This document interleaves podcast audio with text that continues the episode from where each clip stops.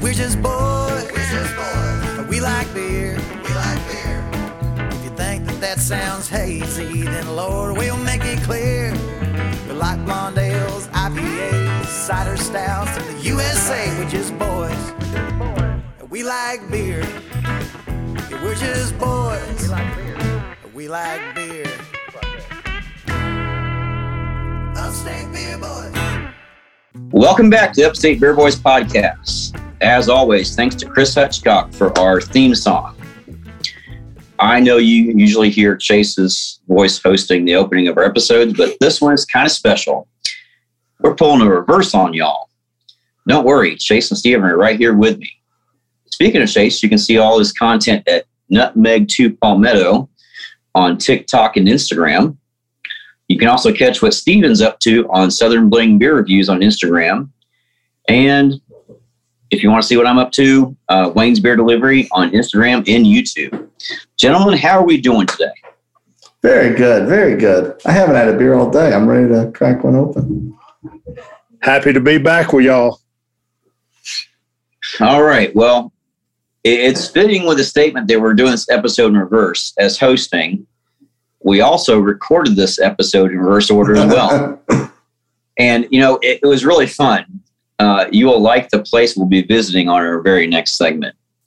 Great beers, uh, great atmosphere, great food. Um, had a great time talking with the guys there. And on the way out the door, they let us have a couple of cans of beers they had brewed either with a project recently or with another brewer. I'm not quite sure. I can't remember.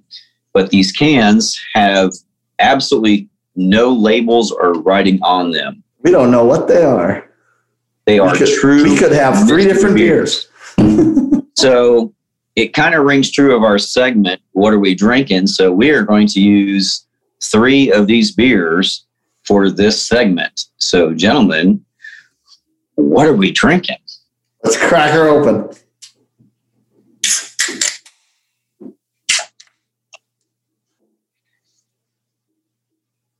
Mine smells sour. Please, I hope I don't get a sour. I hope I don't. Well, it's it's it's not it's not the gose I had with from our guest. Shit, Wayne, this could be this could be a Helles. Oh, your I didn't know Wayne had cracked his open. I can't get mine open. I don't have any fingernails. Uh oh. Oh boy. Oh boy. The mayor trimmed his fingernails on the wrong day. There we go. So mine for the uh, for the uh, listeners' viewing pleasure, mine's like a fairly faint hazy. It's not super thick or orange or anything like that, but it's not very opaque either. Yeah, what I'm looking at here is kind of, it's not clear. It's not super hazy. It's got a nice white, like two finger head. Yeah, mine too. Kind of smells light. Um, I'm getting a little I had hoppiness maybe- now. if I had to guess on mine,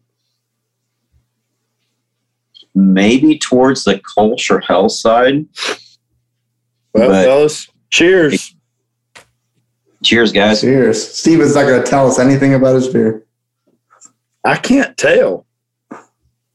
At, when I first cracked it open and I poured it in my glass, I thought it was going to be a Hefeweizen. Of course, I haven't tasted it yet. It smells like a Hefeweizen, but then I get like this citrus smell on the back end. hmm Oh, mine smells hoppy and it and, and it tastes like a traditional lager. So it's not sour. It's not sour. It smelled sour out of the can, I know, but it's definitely not sour. Mine tastes like a Pilsner. Yours is well, yours is a little lighter than ours. It definitely tastes like a Pilsner. Yeah, mine's not mine's not very light, and I don't think Wayne's is either. The color on mine looks kind of consistent with the color on Chase's. Yeah, a bit. I think so too. Because you don't and you don't think yours tastes like a lager? Because mine tastes like uh-uh. a Uh-uh. lager. No, not you, Wayne. Ah. No. not you. All right, so lager ish. Um, it's not quite like the hells that I had at the place. But well, that's good to know. Now I know this is not a Hell's. this is not. This is also definitely not the IPA I had there. This is definitely not the IPA I had there. I'm not tasting an IPA for sure. I mean, No. this is something definitely, definitely um, lager pilsner ish. Mine's definitely Pilsner. Yeah, I don't. Yeah, I, I don't think it's. I don't think this is a pilsner, but definitely. I mean, if it's a pilsner, it's a really good pilsner. But I don't. I think this is too dark to be a pilsner. Steven, hold yours up again. This looks way lighter. And I can see his thumb better through it. Like, can you see my thumb through mine? No, Yeah, yeah. mine's not very clear at all. It's it's kind of it's kind of cloudy. I can even through the screen, I can see my thumb. Yeah, Yeah. I mean, especially right there. Yeah, you might have a Pilsner. I didn't even see a Pilsner on their menu. Maybe I just missed it. No, but you know, they said that it was what they say, collaboration beers and beers that didn't make the cut as far as the cans. Left on the drawing room floor. Well, it said some of them could be three quarters of the uh, way full, and some of them could pop when you pop the cap. I mean, some of them could be spoiled. Well, it definitely doesn't taste spoiled. Free beer is free beer for me, Yeah. especially doing this. I mean, hey, it gave us an opportunity to do our what's what are we drinking without even having to go buy a beer or pull one out of the fridge. or We're all- we're drinking. Yeah, do what? This is a true. What are we drinking? Because we have no idea. Because we're none of us know. None of us know. But I tell you what, if they put this on tap, I'd buy it. Yeah, Hey, I'd be okay spending six bucks, seven bucks on this. Yeah. Wayne, I want to get some more of that naughty or nice while we're talking about their beer. I want to get Oh, some ab- more of that. You know, we- Absolutely. we all bought a, a four pack and split one can. And I tried it last night and I was like, man, that is so good. But I actually had it at the tap room and it tasted totally different. I That's actually like it better in a can. Yeah. It usually tastes a lot better Out of the tap. on tap. Yeah. Well, you only had like a flight, so you only had a little sample. But I tell That's you very what, I had, true. I had it earlier tonight, and yeah, that is some good stuff.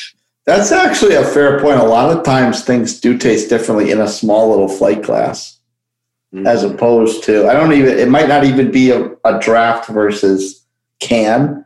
A lot of times things do taste different in this tiny little glass versus a big glass that you get to pour down the side, kick around the, the carbonation a little bit, you know?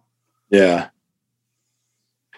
Now, if this is like a pilsner or a lager, it does have a li- the one I'm having does have a little bit of a bitter end to it, Not mine. but not unenjoyable. I mean, it's actually pretty decent. I'm not. I don't get. I don't get hardly any bitterness at all. It's got a little like there's a kind of a little funky aftertaste, but it's not. It's not skunked or anything like that. It's just kind of No, it's not. a beer aftertaste. Our audience can't see it, but I'm drinking that, but I'm also drinking this. Dirty Myrtle, Yeah. the double dry hop. No, it's not Or a double just a dry hop. Diplo? It's just a Diplo. Yeah. It's Where's that just, uh, A double IPA. Myrtle Beach. Wait, yeah, what brewery? I assumed Myrtle Beach with a name like that. New New South Brewing. New South. That's up in North Carolina. I thought. Maybe it Isn't says handcrafted in Myrtle Beach, Oh. South Carolina by New South Brewery. Oh, I must be thinking of New Sarum. I'm probably thinking of New Sarum. Because I'm like, why Yeah. would North Carolina brewery Yeah. name a beer after Myrtle Beach? Yeah, I knew I know New Sarum. They're the ones they've done a Ghostbuster beer. They did a Cheerwine. They do a Cheerwine beer every year for the festival, um, and they're out of Salisbury, North Carolina. Yeah. Now I can get behind a Cheerwine beer for sure. Oh, it's amazing! It sells out. It's like an eight state release when they release it. People line up, come from all over the place. I had, I think the only beer I've had from New Sarum was the People's Elbow, which I think, People's is- elbow. yeah, which I think if memory serves was an IPA. People's Elbow, and where is it from? It was from New Sarum. Hmm. I think it was I always an love IPA. Always love a I'm good pretty sure. wrestling reference. Oh yeah, they should do more of them. Where's the Where's the Macho Man Savage beer? Well, you've seen my fridge. I've got the the three, and I think they did more. They did the Undertaker, the Heartbreak Kid, and then somebody else. Oh, It was Oh, a brewery.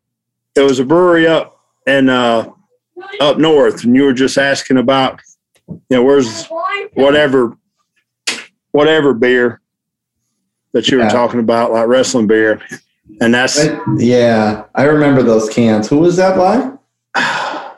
I don't even remember now, but they had one of them had the Undertaker on it, and it was a Mhm. double IPA, and it was very good, very hoppy. Okay, okay, okay. How is the under? How is an Undertaker beer not an Imperial Stout? All three of them were IPAs. And, Talk about the, a missed opportunity. but the drawing was so cool because it actually had like the Undertaker, and on the back it had Paul Bearer, and Paul Bearer, his manager, the uh, face was a hop, so he had the Nice. eyes, and I, I, I'd send you a picture of it. It's it's pretty cool. But a guy on our on Instagram that I follow and he follows me, he had them and he traded me. So Yeah, they kind of messed up with that because the Heartbreak Kid should have definitely been a Pilsner. yeah, IPA milkshake, New Sarum, the People's Elbow that you were talking about. oh, the milkshake. Yeah, that's right. Yep, I remember it being sweet. So that's why I was confused about it being an IPA, but it's like I was positive it was an IPA. So milkshake IPA makes sense. hmm There's a lot of breweries that have brewed the People's Elbow. you know what? That's something I've noticed from time to time. Like I'll have a, I'll find a beer by one brewery with a particular name, Yep. and then like months will go by, years will go by, whatever the case may be, and then I'll be at a completely different brewery, absolutely no relation whatsoever, and it'll have the same, it'll have the same name as the previous one. Tastes the same. Not well, I, I don't remember. I don't recall that, but um, I don't think it was. It probably wasn't super different, unless it was completely different styles. But I mean, I can't even recall who they were by or what their beer was by because because I mean, it is rare. It is rare to find that. It but it's it, it is it is does happen where you might find the same beer, the same name by two or three different breweries. Mm-hmm. It would be kind of cool to compare though to see if they are different styles. Like what was what was one person's thought process naming this style of beer versus that person's thought process naming the same name of a completely different style. Right. I'm excited about this one. I'm ready to crack my second mystery beer that that they gave us. All right. Well, that was the uh, first mystery beer, but we were blessed with two mystery beers each. So let's crack her open and see what the. Uh, well, Chase, Actually- not all of us are blessed with three. So Well, that's because you guys wouldn't let me buy the four pack I wanted. That's because All I felt bad when I said let's just buy each buy a four pack and we'll split them. And Chase got upset because we wouldn't let him buy a Gose, but we didn't tell him he couldn't buy a Gose or a Ghost. It was a really good want- gose. I don't know why you guys won't listen to me. I don't know guys why I don't know why you guys won't trust me on it. It was really Actually, it was off my assumption that we couldn't do a mixed four pack. If we just asked, we probably could have done a mixed four pack each. So, Yeah, because you mean? The manager told us that we could at the end, and After they they don't- paid. So, right, but they do not advertise that. no. And, you know, if they don't advertise it, I don't, I don't expect it. Right, absolutely. All right, we're cracking. Oh, Wayne's Oh, already- Wayne already did. Wayne got a head start. Go ahead, Chase.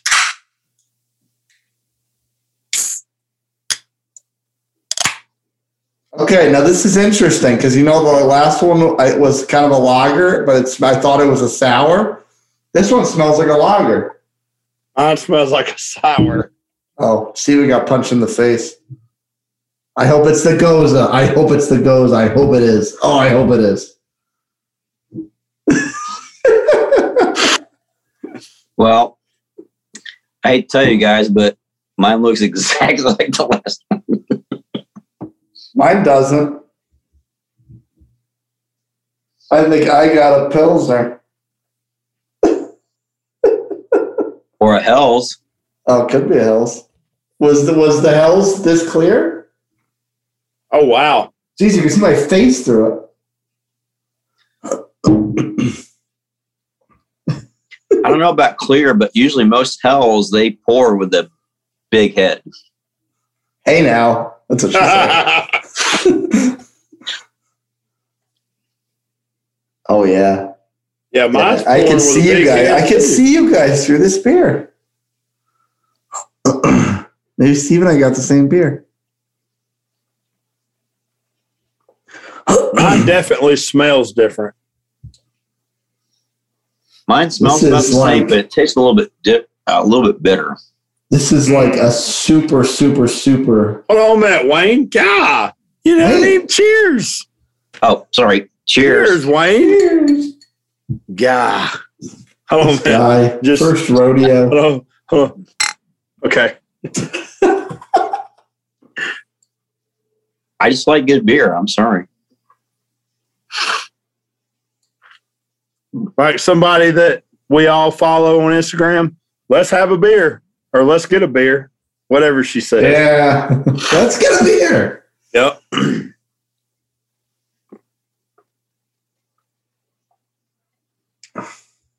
That was at Brooke the Craft Beer Girl, if she's listening to our show. There you go. This um, this is definitely different than the last one. I did not get the same beer. Okay. it's, this not the same. This tastes like a pilsner. all right. This This tastes like I a just pilsner. I, I got skunked. Oh no! Yeah. Oh no! Well, that was not good. oh man, That was not a good sound. Sorry. well, the chef did say if you don't drink them as soon as they're canned, they go bad. The, the, the mystery beers. Yeah. This one's not skunk to me, but it's definitely a little bit more on the bitter side than the last one. Mine's not skunked any more than what I think a regular Pilsner tastes like as far as skunked. To me, a Pilsner just tastes skunked, but I know they're not. It's just, that's just a Pilsner taste to me. Mm-hmm. But this is definitely not the first one. This, this, this tastes like a Pilsner. Maybe it's the Hells, but Mm, Wayne sold that Hells is so amazing that I, I can't imagine. I can't, I can't imagine this is that beer. The Hells didn't have like a very bitter aftertaste, but had a very lemony upfront taste. When I've got here. I get no lemon. I got no lemon out of this. yeah, I'm saying this one, I have no lemon taste to it whatsoever. It's not bad though. Yeah, I think I got. So I think I got a lager and a pilsner. Sob. Look at me, Mister. Mister, I like all this creative stuff, and I get a lager and a pilsner.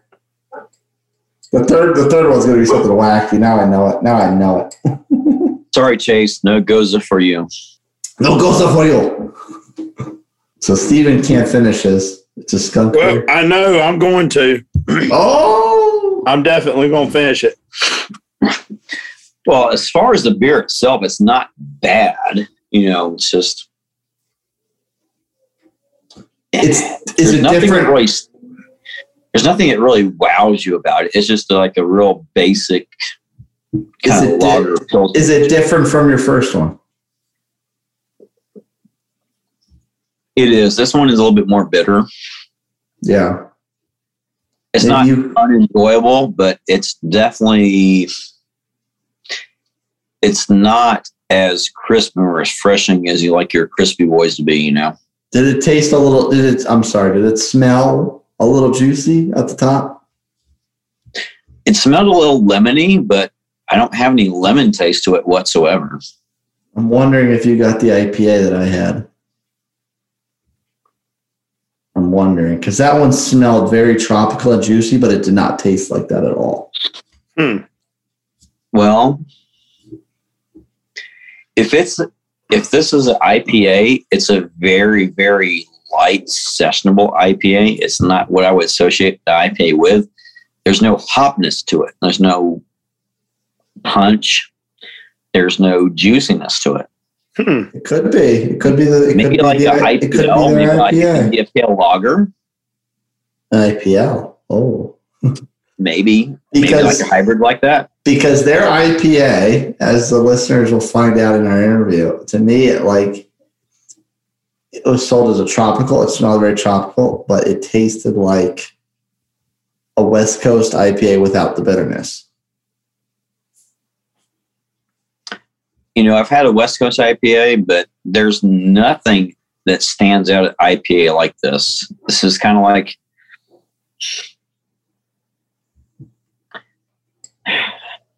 it's kind of hard to describe, but it's not. I, I don't. I don't pick that up. No West Coast, yeah. If this is a West Coast IPA, it's very, very weak. Well, to me, a weak West Coast IPA would be a good West Coast IPA because those are way too bitter for me. A West Coast IPA as is is like it's, that's just way, way, way, way too bitter. No, it's it's not bitter like an IPA. It's more like a maybe like a like an English English style bitter. No, those are bitter. That's a good. Those are that's a good bitter, but those are bitter. It's a soft bitterness in ESB, to me anyway. Yeah, this is like a soft bitter. It's not like a harsh bitter at all. Well, I know it's not ESB because those beers are dark. And this is not dark, people. No, no, it is not.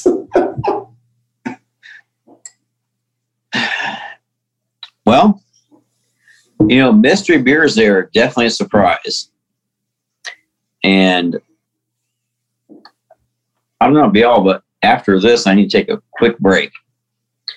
So you can see what we're up to on Instagram on the Upstate Beer Boys. Next up, we will take a journey to a land that existed long, long ago. Perhaps a land before time. Hey, Join us as we trek over to the west side of Greenville to Pangaea Brewing and see what we can dig up there. 903. Stay tuned to the Upstate Beer Boys podcast. The only joint my mama burned was on the rural route. She parked in old man Tater's woods so she wouldn't be found out. Turned off her dome light, snuck off by herself. Crouched down beneath that window, fired it up, and gave it hell. That hangout my daddy used to hang around. We watched it all go up in smoke until it all came down. Just like that, the taps and stools and tables got turned to the only joint my mama ever burned. I'll get sassy and bluegrassy. Come on. Welcome back to Upstate Beer Boys podcast. Today we drove down to just past downtown Greenville, I should say, South Carolina, to Pangaea to sit down and talk beer with the owner, Steve Schofield, and I hope I pronounced that correctly. Uh, and also, your chef may be coming and stopping by after a while to talk to us about beer or pizza. So, just tell us a little bit about who you are and what you like to do here. Yeah, for sure. So Steve Schofield is the name. Um, I'm the head brewer here and one of the owners uh, of Pangaea Brewing. Um, my background's in chemical engineering, chemical manufacturing. Um, kind of grew up working in kitchens, so I, beer and brewing kind of mesh those two worlds together so perfectly for me. Um, really something I found out that I love to do uh, way back in college, just messing around at times with that. Um, so continued over the years, kind of worked some production jobs, uh, and kind of realized this is the route that I want to move my career towards and do everything those lines. Um, this place, I actually went uh, to Clemson University's MBA program, which kind of focuses on entrepreneurship and small business. Uh, kind of gave me the time to plan out what I wanted to do here, how I wanted to do it, and kind of what, what were the different trends and what how we wanted to kind of set up the brewery and market it and move it forward that way. Uh, after that, I went out to California to UC Davis Master Brewers Program um, to really take that next step forward from, from the home brewing that I've been doing forever mm-hmm. uh, and kind of match it with that production experience I've had in the past uh, to really know how to do it. Um, that was about don't quote me on it, four years ago, I think is when I graduated there. Um, and since then, I've really been working pretty much full time to get this place up and running uh, through a bunch of different jumping through hoops and everything like that. Um, we had a few different locations. There's different business partners at different times. Uh, it's just kind of an ever-changing market, especially in Greenville. Uh, real estate and everything going on is just so crazy right now. So finding the right spot was very important to me. So we wanted to do it right the first time um, more than anything else. But uh, we finally got to this spot. Ironically, about five years ago, this is the first location I wanted to go to, uh, and it just didn't work out at the time. The, the park wasn't here. Everything they, they weren't looking to have businesses in this area. But about a year and a half ago, the uh, city of Greenville came back to me and said, "Hey, we want to put a brewery in this area. Uh, we think you'd be the perfect fit for it." So wow. it's a everything comes full circle. Is all I gotta say for that. So. Um, really love what we do here. Um, I kind of like brewing a bunch of different stuff. We're, we're all about kind of bringing people together through beer and food. Um. I think whatever is your favorite beer is a good beer. Um, so I'm, I'm, I'm a big nitpicky person when it comes to quality, but I do understand everyone likes what they like. Um, that's why we offer some wine, kombucha, sodas, okay. uh, hard ciders, other options here too. We, we want it to really be a brewery experience for everyone. Mm-hmm. My wife doesn't drink beer whatsoever. She just uh, likes wine, uh, but we always go out to different breweries, and there's never something for her really. So we'll be there. I'll get one beer. She'll sit there and have water, and then just be like, "Okay, I'm bored. Give me something else." Whoops. You know? Which is, I mean, completely fair. If I was just right. sitting there, uh, been to a bunch of vineyards before, and while they're very fun, it's after a time, it's like that's not what I want to do. I want to enjoy myself. So we really wanted to bring that for for the whole family um, mm-hmm. and non-drinkers alike to kind of come through everything. All right. Well, thanks for having us here today. I know in prior conversations said that this is a relatively new location. Uh, and your place looks very, very cool and interesting. Um, what was the inspiration behind the design? You know. So we were always very um, with the swamp rabbit trail being right outside, um, very active focused, uh, very environmental friendly focused. Mm-hmm. Um, I while we use all locally sourced ingredients, um, we use all craft malt made in the Carolinas and in Carsways, Tennessee. Uh, we wanted inspiration from around the world with all those different things. So we, we take local ingredients and kind of look at something out there and change it to make it taste that way. Um, Pangaea just fit that bill so perfectly with everything. Uh, the, the wood tones, the greenery, the outdoor feel, mm-hmm. um, and also kind of the story of it was the, the entire Earth continent before it all split apart. So like I said, bringing people together, back together one beer at a time is what we're all about. So it fit the bill for all of those things. Um, and if I can throw a few dinosaur puns in there too, that makes me happy. So. well, I understand that. You know, for a brand new building, it's got a very homey and, and rustic look to it, which is it's very cool. You know. Yeah, we, so. we lucked out. Um, there's very little uh, aesthetics that we really. The, the, building had so much character to begin with. Um, we worked with the local woodworking group, built the, the big beautiful tree up front, a wood mm-hmm. wall on the back, some of our tables in the bar uh, to really tie it all together. But those massive doors that we have out back, um, they still work. They work great. We haven't even touched them yet to do anything. They can open up at any time we want. Um, Nice. Being in Greenville, South Carolina, though, it's either summertime or wintertime. There's no in between. So True. either the heat goes out or the AC goes out. So it's got to be the perfect day for the perfect hours to actually be able to open them for everyone to enjoy themselves. Um, but uh, yeah, I mean, this building uh, actually way back in the day was uh, Green Coat Beverage Distributor warehouse space. So it's kind of full circle around that. It was right on the rail line. Um, so they brought all the kegs in, and it was warehouse space that they could go them all around. So kind of full circle once again, Yep. getting back to And now it's a what the brewery. building is exactly.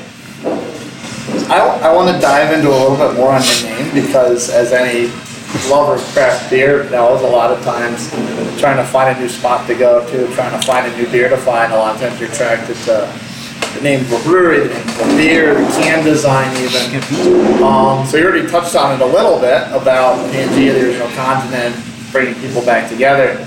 Um, and when I was when we were designing the style of this interview, I mentioned that to my co-hosts, and they were confused at first because they didn't know what I was talking about. So is this kind of like the brainchild of your inner six-year-old, like big old dinosaur nerd coming back down as a grown-up? It, it was, like I joked, I, s- I started homebrewing back when I was in college and had this, at the time, pipe dream of opening up a Jurassic World land where uh, if uh, Jurassic Park was right, is there where, you know, just in the next uh, five, ten years, we'll have the science to bring dinosaurs back to life and have them roaming around and have some beer. It sounds like the best experience possible. so, Yeah. with everything, I mean, we, we, we love what we do. We're very focused on quality here, but we like to have a good time. And I mean, we want to keep that idea behind everything we do is having it, craft beer should be fun and it should be kept that way the entire time. So we want to kind of keep some of that childhood nostalgia going as we move forward. Drunk dino riding.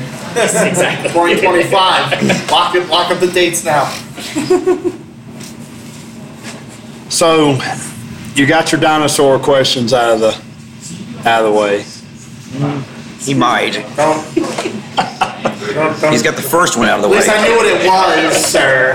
Yeah, yeah, yeah, you did have to give me a little history lesson because I didn't know.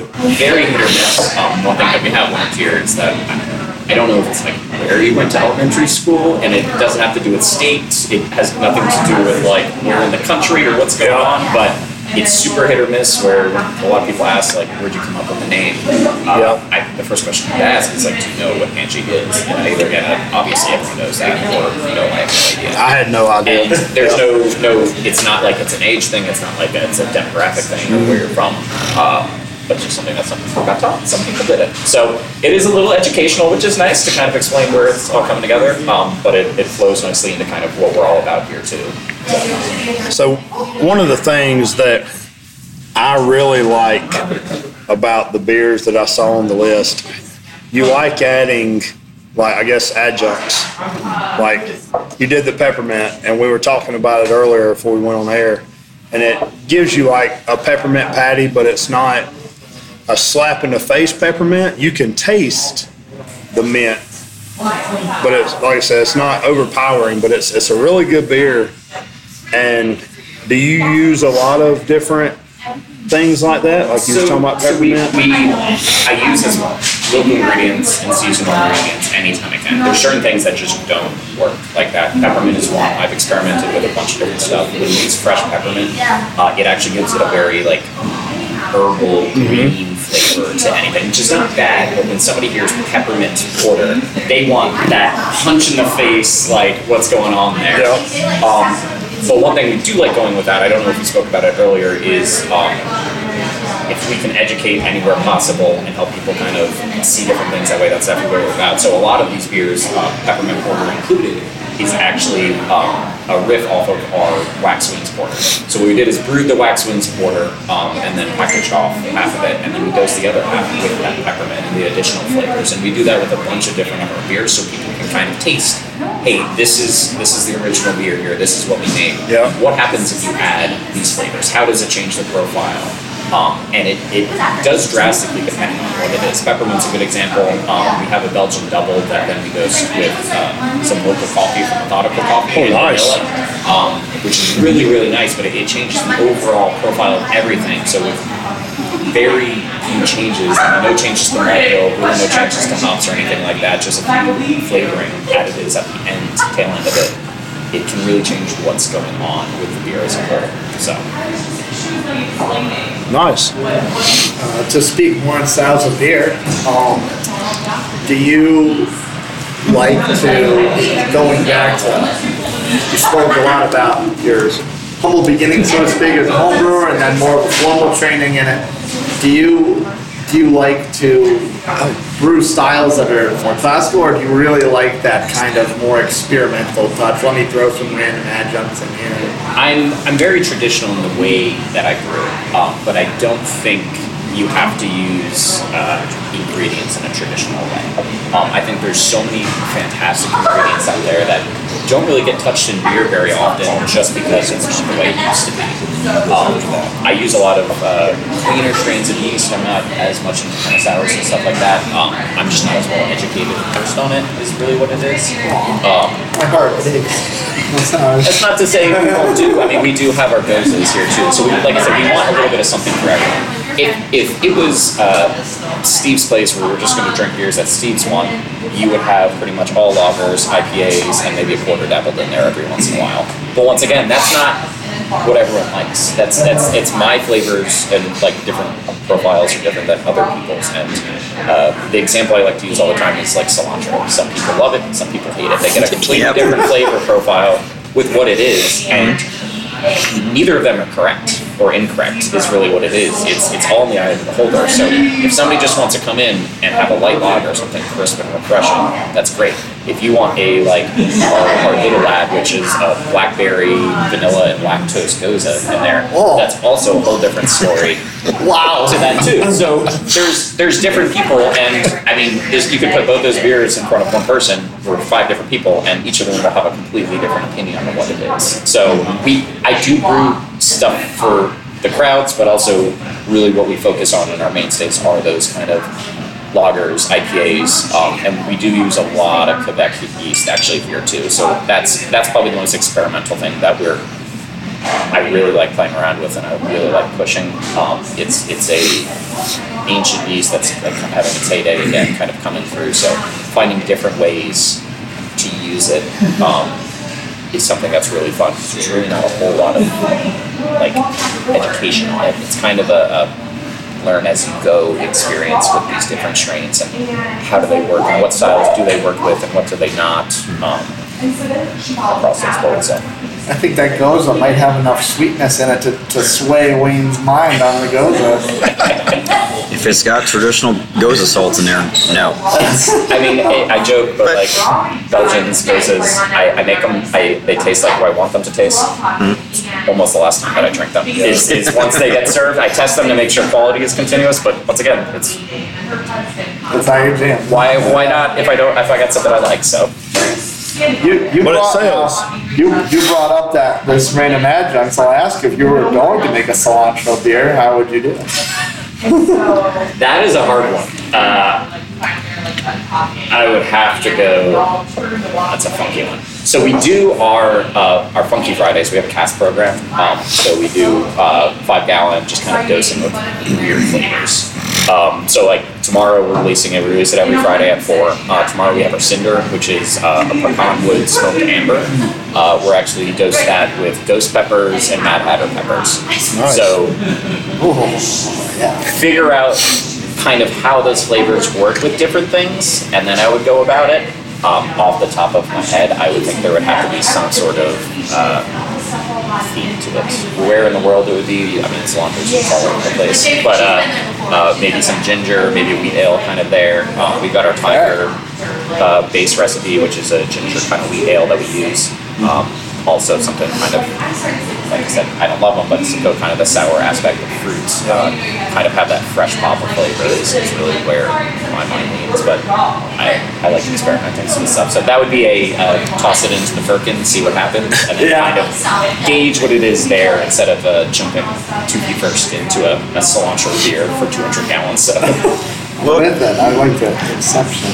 And someone here at this table doesn't think they've ever had a cask before. Um, I can tell you there's probably two. You was talking about your Friday beers and stuff. I got really excited about the Froot Loops Yes. and the Reese's Pieces. Reese's Pieces turned out great. Only thing I have on there, and that's on me. Uh, I thought Reese's Pieces had chocolate in it. It does not.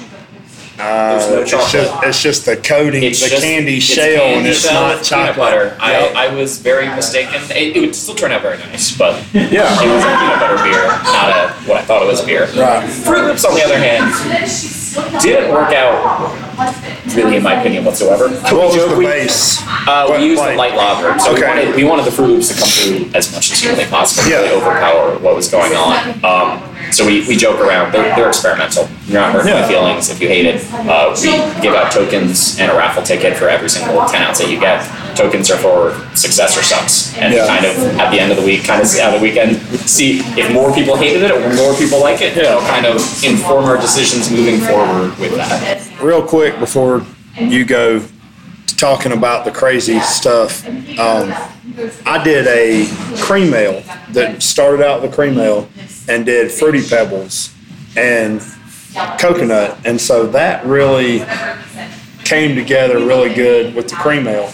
I was going to do a pilsner, and one of my buddies said, "Don't do a pilsner because you'll regret it."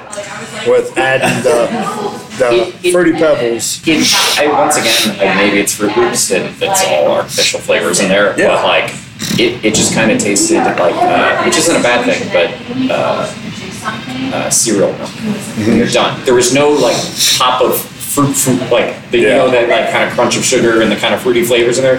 There's nothing. It was like almost milky kind of stuff that turned out where it was just like it's once again it's it's why it's experimental. It's why we play around. Like, it's it's the fun of what we do is to do something like that. So.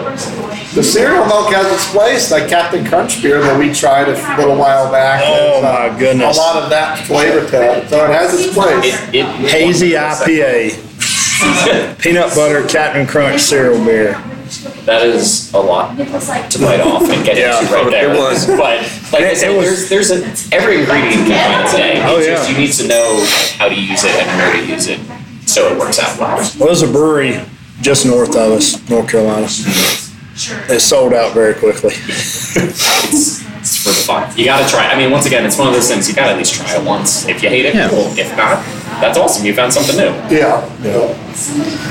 All right, so we kind of talked about your, you know, experimental beers, and Chase asked you what your favorite beers are. Um, looking at your list, you do, like you said, you've got a wide variety of, of different styles and different adjuncts. So, what seems to be the best-selling beer or the most requested ones that you've come So, across? I mean, like everywhere. So, I said earlier, uh, IPAs and lagers kind of what I do. The irony is we don't have very much on the tap list right now. It's because we can barely keep them on the tap list, is what it is. Um, our, our juicy IPAs are really our best sellers. Um, right now, we have the Clever Girl, uh, which is on there, um, which is one of one of my favorites. Um, really nice, kind of tropical flavors there. Uh, and then we do our Valhalla, uh, which is basically our flagship IPA at this point. Um, it's requested anytime it goes off the tap list, it's requested back again. Uh, it's a galaxy forward uh, juicy IPA using Kveik yeast. So not not hazy by stretch of the means, but really a lot of dry hop. Uh, those late hop additions really give it a really nice hop of flavor at the end with a really clean finish. Um, and I really think, like I said, kind of experimenting with that Kveik yeast, it, it really lends itself to those uh, IPAs. Uh, and all the places we do are also uh, Kveik based too. So it's something a little bit different for that. Uh, our lagers also, depending on the time of the year, they're really seasonal with it. So uh, we had an Oktoberfest that did really, really well. Uh, gone like that. It just they take forever to make, so to have all at the right time is, is very difficult. Um, we just packaged off today a uh, Scandinavian uh, is what we're calling it. Uh, it's using Helles Lager recipe for everything and actually used a uh, yeast in it. So fast early fermentation and actually lagered it for about five weeks. So it does get that nice cold slow after the fact there, um, but it helps speed up the process a little bit. But we, I do use traditional lager yeast in most of the stuff we do. It's just eight to ten weeks to have it disappear in not even a month is, is difficult to, to keep it on tap. Um, and also kind of looking at our board and seeing, we, we want that range. So what I don't want to do is have five IPAs and five lagers on there and then kind of exclude those other great styles that people like to have. So playing, playing that juggling game is uh, interesting a lot of times, but we, we are looking at getting some more taps and actually help with that too, so we can have different lager options. So I, I'm looking at my calendar. When's that Helles dropping? I can get you some right now. It's on tap. I just straight up haven't put it into our system yet. So We'll talk later. Um, I think Now, what um, dry hops? That's to, to me, that's a style that's really involved. I didn't. I, I think I don't think I was ever a fan of it way back when when they first started doing it. But every single dry hop beer or double dry hop beer I've had lately, in the last several months, has just been a banger. So it's like. How does that fit in, like, either, do you have your preference brewing it, do you like brewing it, is it something you've felt that evolution of the style? it's definitely. Uh, I think people's flavor, uh, people's palates in general, have been, uh, especially hopheads like myself, have been skewed. So uh, back in the day, like Sierra Nevada's Pale Ale was the hottest thing on earth, and it was like it's still wonderful. Don't get me wrong, but you put that out right now and say this is an IPA, and people will laugh at you with the amount of hops that go into it. It's, it's still delicious, but it, I think it's just we just kind of keep upping and upping and upping. Um, I will also say the hop farmers and the scientists coming up with new hops nowadays uh, just have some awesome fun stuff coming up. That's just is it makes it hard not to keep trying more and more. Um, and there's uh, so one one little kind of experiment we did is we had a uh, our clever girl has uh, Citra Mosaic uh, and Pacific Jade as the dry hop bill. Uh, I wanted to play a little bit more around Pacific Jade, kind of see how it did. Uh, it does, in my opinion, a phenomenal job as a supporting role to really make those flavors pop. Uh, by itself, we I did a uh, basically a pale ale session IPA kind of set up uh, with some of that Motueka. Um, and it really didn't shine through uh, as much as it was. It's still a great beer, easy drinking. Um, but I think there's certain hops that you need to figure out where their place is in in the brew through everything. Some some hops just don't work as a dry hop. Some hops don't work as a single hop. Some I mean, like I said, Pacific Jade, in my opinion, does a phenomenal job just really bringing out those other flavors, but by itself, it just has a very noble character. Um, while it still was a great beer and went fast, it, it was something where it was a learning experience to kind of see what's going on. But like there's, there's so much, so much to experiment with and so many different combinations that you can never, never run out of ideas when it comes to that.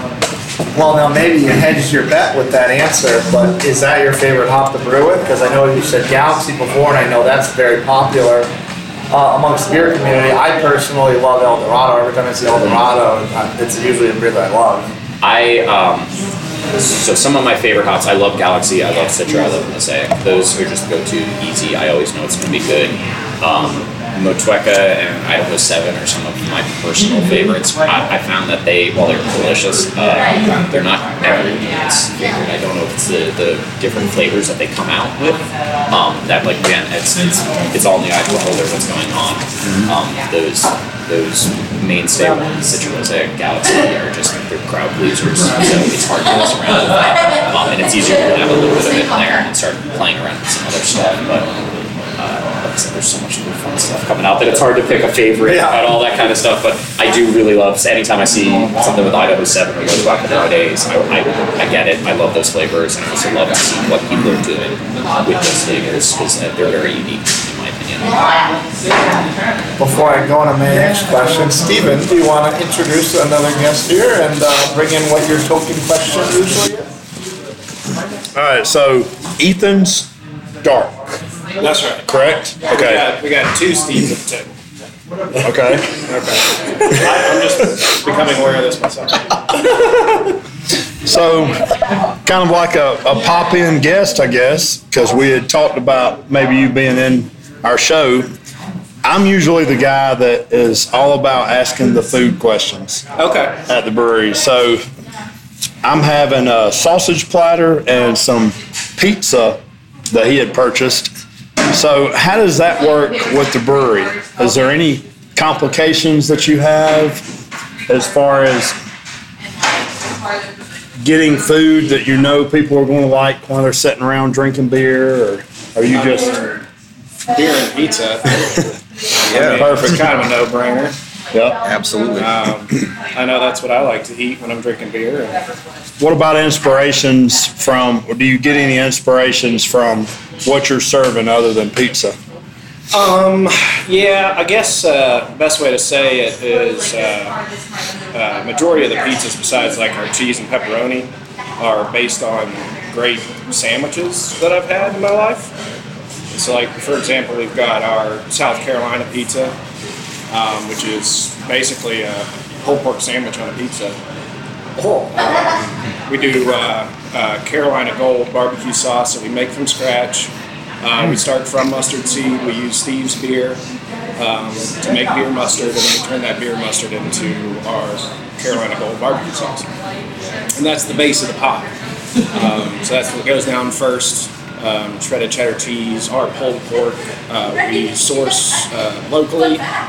Uh, we get the whole leg in um, from this place out of Easley, and um, they're a nice little uh, butcher shop, meat packer kind of deal. Um, they source all their stuff local. We get that in, whole leg, skin on, chuck it in a pan, bunch of braising liquid, nice spice rub, and just let it go in that wood-fired oven overnight. We just spread the coals out at the end of the night and pop that in there, wrapped in foil. We'll come back the next day, and it's like jello, like falling apart. Really awesome whole pork. Um, so that, for example, is one. Uh, our Vietnamese is basically uh, banh mi. Okay. You know, uh, Spanish pizzas. I wouldn't want to say like a Philly because I feel like cheapens it up a little bit, but it is. Uh, it's overdone too, but it's you know roasted red peppers, caramelized onions, provolone, and cold braised beef that we also get from the same place. Um, beef comes out of Orangeburg. Um, yeah, so we're able to do a lot of cool stuff. Um, these sausages that you're enjoying come from Spotted Trotter Okay. out of Atlanta. They're a little like boutique charcuterie place um, that uh, just has awesome products. Um, we use them for their cured meats as well, for our butcher plates and all that kind of stuff. We were able to source some really cool things. Um, took some time, but you know I think we're doing it right. And you're able to get some pizzas here that you're not able to get anywhere else in the Yeah. city, and you know um, we're proud of that. So I like the fact that not only are you supporting local and buying local for your grains and for your beer, but also as you was talking about full circle earlier, you're going around full circle as far as beer is local, your food's local, the ingredients are local. That's right. So that's that's awesome. Yep. We're still trying right now. We've got a, a cattle farmer that takes all of our spent grain on that. He's, they're on the younger side of the farm. Yeah. So we're trying to get maybe some of this meat in here to literally be as full circle as humanly possible. Yeah. Uh, once we get there from from grain to food, so you're you're drinking a beer that was made with the grain, and you're eating some of the food that was actually grown with Yeah. the grain in there. So Initially, that's what we were going for. And I can come to find out this uh, these guys, I, f- I forget the name of the farm, but uh, they are on a waiting list at the um, place I use to source the beef and the pork. They're on a waiting list to get their um, Their- beef, their cattle broken down. Oh wow. So they're just backed up over there. Um, but once they get into that place and get their stuff processed, we're definitely going to go with them because then it'll be like, you know, Circle of Life. Mm-hmm. You know, what's that movie called? Lion King. Lion King. So you're going to have meat that has been fed off of your grain from your beer. So that's And- awesome. I'm sure it'll taste better too. Yeah, absolutely. How could it not? Yeah.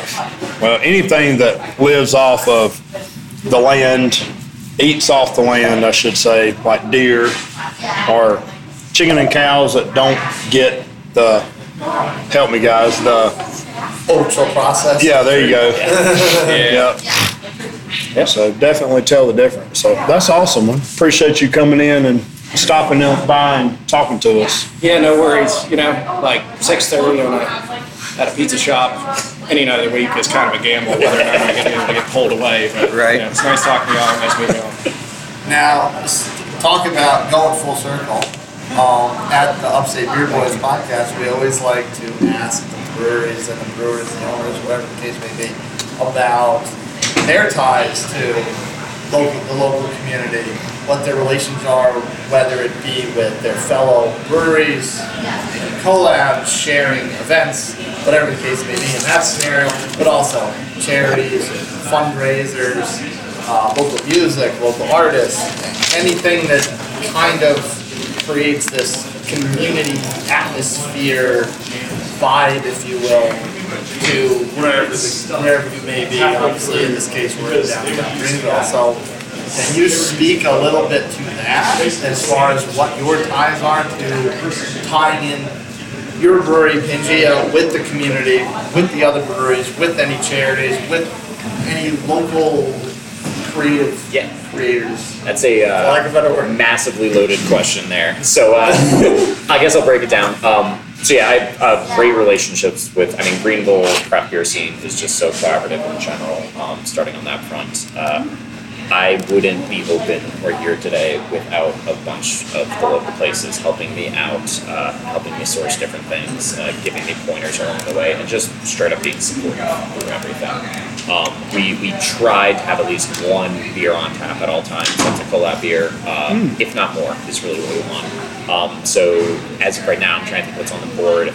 Uh, we just did a collaboration with and Bard Meadery. Um, that's our naughty or nice uh, Christmas ale gingerbread uh, amber that we did. We actually uh, they brought over some uh, it's avocado honey that we used in it. Uh, This delicious, rich, almost molasses-like honey uh, that we used in there for that, um, which I didn't know this stuff existed until I, I chatted with Brian and, and found out it was a thing. So it's it's so cool to kind of see those things, but they've been incredibly supportive through everything. Um, we also have uh, buddy mine's uh, Otherlands Brewing that's coming in Greenville sometime.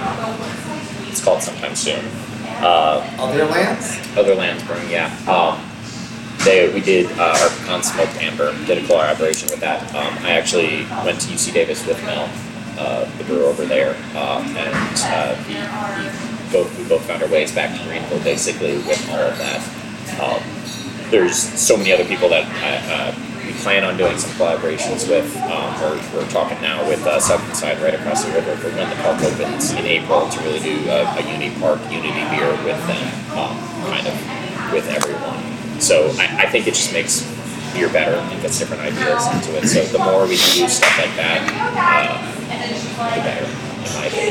Um, when it comes to uh, working on the charity front and doing that, um, we try a few different things throughout there. Uh, usually Thursdays uh, is what we do is kind of a, a different. Uh, we kind of rotating through four weeks, uh, a different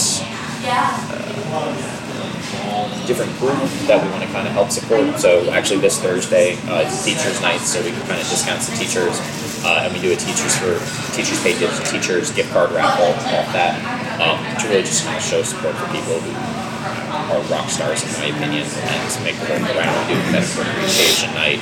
Uh, we, we just try to partner with uh, different local like animal shelters and the Dogs of Greenville is kind of one night that we do and try to kind of get back that way through that. Um, we food drive basically for uh, Thanksgiving. Uh, we're, we're still fit, kind of getting on our. We're, we're only six months old at this point. We want to really kind of uh, incorporate ourselves into the community as much as possible. And right now we're trying to figure out what the best ways, what, what the most impactful ways are that we can do that. Uh, being where we are, being what we do, um, the kind of work we're doing, and kind of showcase those different things in Greenville that uh, we think more light should be shed upon. Well, we're only officially three months old or so, so you got us doubled up. Yeah. All right. Well, since you are still fresh, um, and you know you've got a great foundation here and whatnot, what can you speak of like maybe what your mid to long term plans would be for the brewery? You know, Yeah. any type of expansion or just different things. I was going to ask about future collabs, but uh, no, I think you already spoke about that. So Um, yeah, future collabs will do. about- Like I said, we're, we're open to everything. Um, so the uh, like I was saying, I, I back when I was at uh, getting my MBA at Clemson, um, there's uh, an idea behind this entire place, kind of very very hyper local focused, in house almost only, doing some takeouts. We have a, a Oktober can seamer. That was the idea behind. That's all the cans we would re- ever really need at this location, and maybe we'll open up a separate location for that. Um, I think through COVID, uh, kind of changed people's buying and kind of purchasing habits. Um, people still come out for that taproom experience, but I can't knock them. I love it too. People love hanging out on their couch with a four pack of beer and some pizza, and not having to go out, not being around people has nothing to do with not feeling comfortable in the location. It's just what's more comfortable than your couch. Um, so our can sales have skyrocketed at the beginning to the fact where we can still barely keep our cooler full at all times for takeout beer. Uh, we purchased a canning machine, I want to say about two months ago at this point, um, because we couldn't keep up with it. It was just too much time out of the day of packaging, um, not to mention from a quality and a longevity standpoint. Uh, I really want to make sure that our packaged product stays for the life, the life of it and isn't getting oxidized, isn't getting uh, going bad while it's sitting there waiting for somebody to pick it up. It's not to say that most of these beers are sitting for very long in there still, but uh, Right. we really want to do it the right way the first time with that. Um, so we are looking at kind of expanding out that uh, more takeout options, um, kind of getting uh, some lagering tanks, one or two in here, uh, maybe another bright tank, some more fermenters to kind of focus on that. Kind of hyper local distribution is what we're thinking with that. Um, also, we have plans with kind of the park opening up, um, starting up some uh, a small barrel program here too to really kind of experiment more with those flavors and different things across the way long term, uh, it really depends on the laws in South Carolina and how they go. Um, moving forward, there's there's there's been in talks about kind of satellite tap rooms, um, which seems like an awesome option for what we do. We do food and beer, um, being able to kind of do a, a more hyper local satellite tap room where maybe we do uh, sours there or we do barrel aged stuff there, and still bring in some of our stuff from here. Right. Uh, seems super cool to me where we can do something a little bit different, uh, different kind of ideas throughout all of it.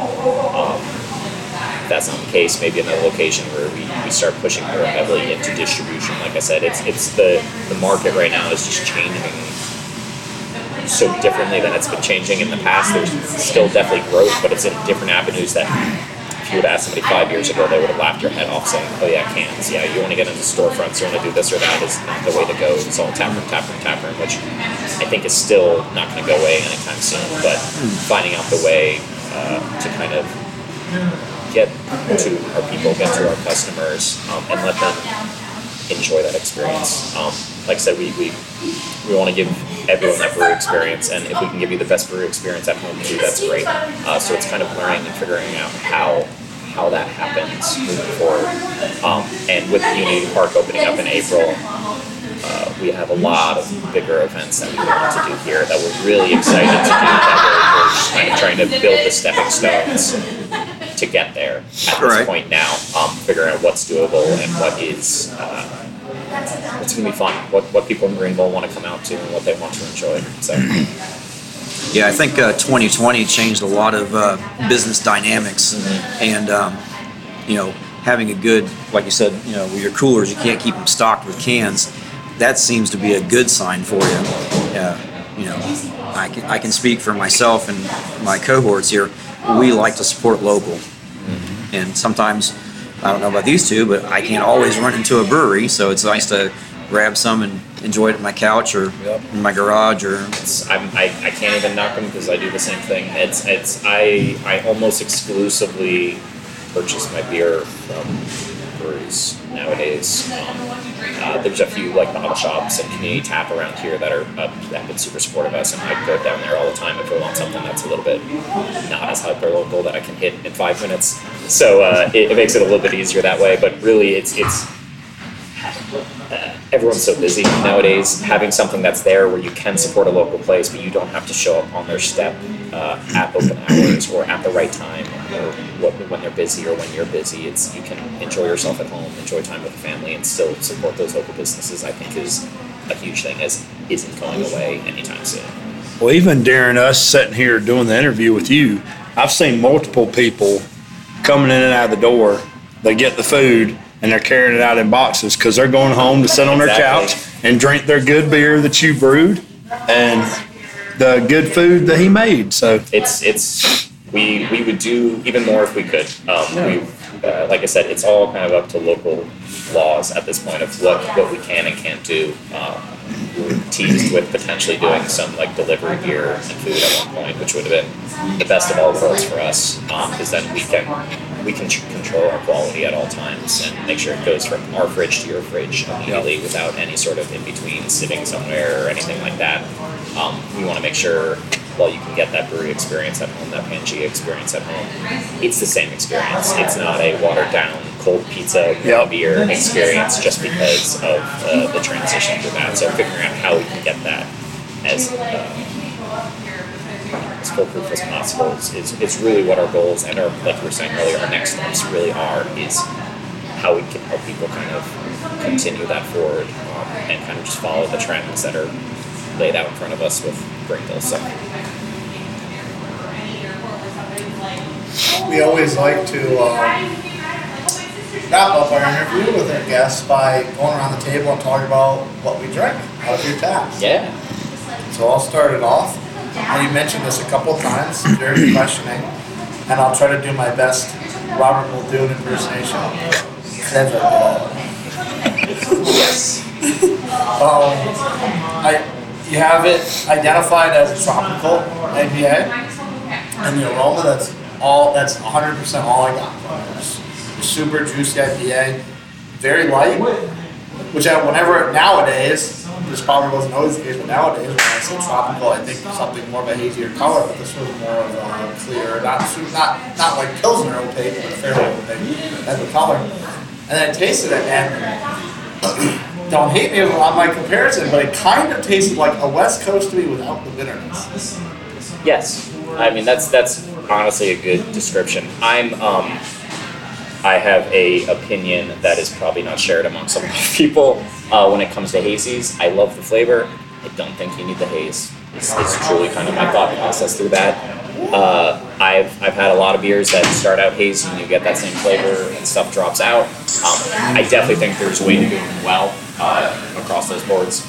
So a lot of stuff we do is kind of those juicy IPAs, those late hop additions uh, is really I want those hops to show through more than anything else. Um, we have West Coast, like traditional West Coast with that bitter in it too, uh, but most of the time that's kind of what you would be finding when it comes to the hoppy side of stuff for me. Um, like you said with that one too, it, it drinks lighter than it is too. Uh, seven seven I think is what it is too. Kind of A seven and seven. yeah, uh, like percent wise, along with the name, it's uh, we joke it's it's the one that'll sneak up on you uh, with that. So, um, but yeah, we I, I we, we do have some like a hazy session on there too. Um, there's some flavors in there, and we, we I am planning a milkshake IPA coming up soon. Where that'll that'll be thick to say the least. But- Yeah. that that's my jam. yeah. Yeah. there's there's like I said, there's certain styles I think that have to do it. Um, I think that a lot of people nowadays hear hazy and think juicy. They think Right. that late hop addition. We were talking about that earlier, That's- or you brought it up. Yeah, that that's one where, like I said, there, there's definitely time and place for hazy, but I don't think it's it needs to be connected to that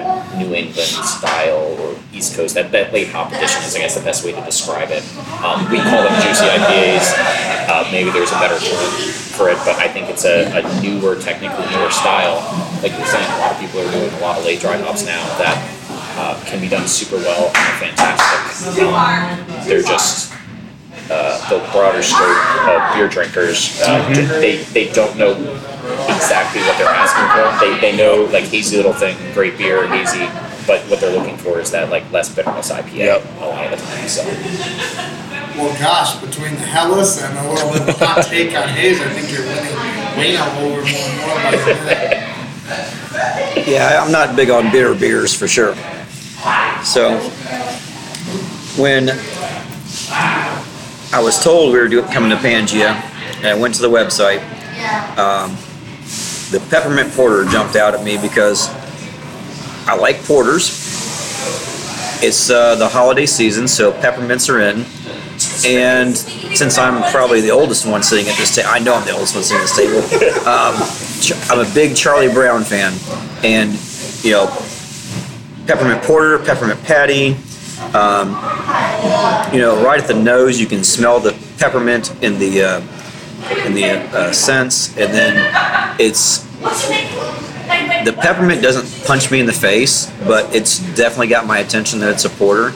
But it's not overly bitter. It's not like uh, knock you off the table type of feel. It's it's a really it's a really good beer. I, I do appreciate it. Thank you. Yeah, I would say that one. Um, same with the base, the, the wax beans that we made. Um, we uh, it's called Icarus Malt. Um, it's from Epiphany Malt, small local roaster out of North Carolina. They do most of our roasted stuff. Um, all of our beers uh, are at this point are 100% craft malt based. So uh, we don't use any larger stuff at this point. Um, we have been lucky enough to find everything we need, which has really been the, the most difficult. Uh, which is it's great that we're getting more options on there, um, but it just uh, back to that malt. It just does an amazing job. It's just got like these chocolatey notes with maybe some French press coffee in there, a little pecan. It just it it, it makes the beer itself. Um, when you have something that's just so robust like that, it it makes it fun to see what what can we play with it and what can I pair well with.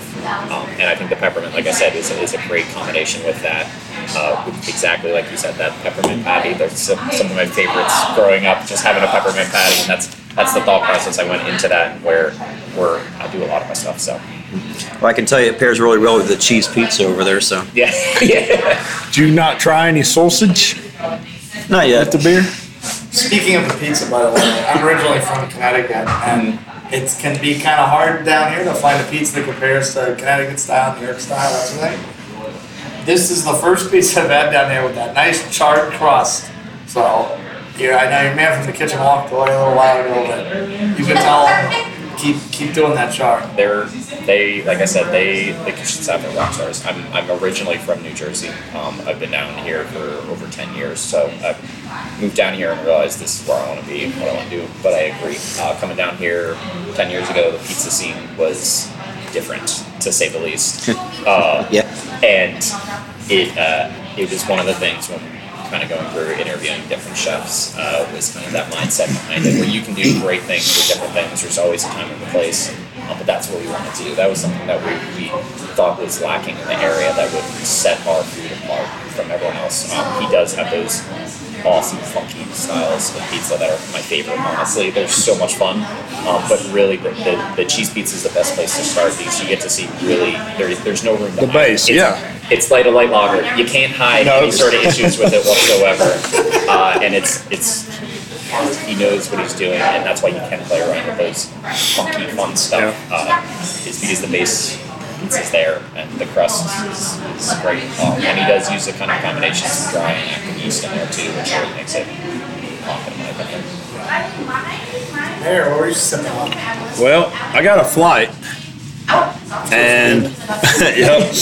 Well, being the first time we've ever been here, I was like, I want to try the peppermint beer, but I want to try some other ones. So I told the bartender I wanted the mint for sure, and then give me three other beers that were not sour beers or ghost, gosa, ghost, however you say it. I thought you were on my side with the sours. So I like the fruited, the heavily fruited sours that masks the sourness You like with the not sweetness. salty. Yes. but so I got, and you might be able to help me out. I, he's already talked about the mint one. So You got the Naughty or Sun. Nice, the Sunny Haze. Um, okay, so this was the naughty or nice. Naughty or Nice, that's a collaboration with Wandering Butter. That's the one you talked about earlier. Yeah. Second B, Second breakfast. So that Second is our breakfast. coffee and vanilla infused Belgian double with that. Okay. Um, so that's you kind of got a few different ones in there that you got the second half, not the base around. Like I said, kind of, kind of. Uh, Helping people learn about different flavors is Yeah. what it is. Um, but we do kind of rotating with that second breakfast. Uh, it's second breakfast for a reason. We did a Belgian breakfast originally. Okay. Um, and methodical coffees, kind of different different seasons depending what's going on. Uh, this coffee came through a lot more like stone fruit, darker, Yep. uh, which was really really nice. They use a lot of natural coffee for that, uh, so we thought the double with a little bit more of a malt backbone really would punch through. Um, the Belgian breakfast, our first iteration, they use a, is a very citrus orange forward coffee. It was really unique, uh, and I think it turned out really really nice. We did a more of a Belgian ale, lighter uh, wheat ale with that that really complemented with that. Um, so we plan to keep kind of going through and showcasing those different natural coffees. Like I said, supporting local places to kind of go through all of those different flavors um, and just kind of see different ways you can add flavors. I mean, there's uh, craft coffee. I guess in my opinion is one of those things that's growing as fast, if not faster, than craft beer too. So Yeah. marrying those two worlds together is, is something you want to play around with. And there again, it's local coffee beans. three doors down. Yeah. They, their roaster is right down there. They carried it right over. The second was ready to go. Uh, and like I said, we, we tried some of the coffee before, and then I, I it, it kind of depends where we're going to go with that. I didn't want to use something lighter for this. It's a lot stronger than the Yeah. original coffee was, um, but also not super uh, dark roasted Yeah. uh, porter. So we, we like I could use some traditional styles and stuff like that, but want to experiment with some different stuff that people aren't as used to before. So Well, same way with the mint beer. This uh, second breakfast, you can smell the aroma of the coffee beans, but it's not overpowering. You still get that that base and the backbone of the beer, and not completely overpowered, like I said, from the coffee beans. So I, I definitely appreciate that. I, I love coffee beers. yeah, they're they're a blast. And like I said, the the natural coffee that they use, they usually come out. Uh, they're very different than uh, like dark roasts, and it's it gives you a whole new world to kind of play around with, Yeah. uh, rather than like I said. There's a reason coffee porters are a thing, is because traditionally dark roasted coffee, you, nothing would hold up against it. You would Yeah. just get blasted in the face with roastedness. So Yeah. you had to use something that was as powerful against it. So. His second bref- breakfast a reference to Kevin Malone from The Office. I was thinking more of a Hobbit reference, but uh, that could also work. So, Big so Office fans too, so that was not where my mind went originally, but that's that's kind of the idea. Hey, it works. Yeah, it, So- it works. It works. Hobbit. You said Hobbit. yeah, Lord of the Rings. Yep. Well, I- yeah, obviously, definitely.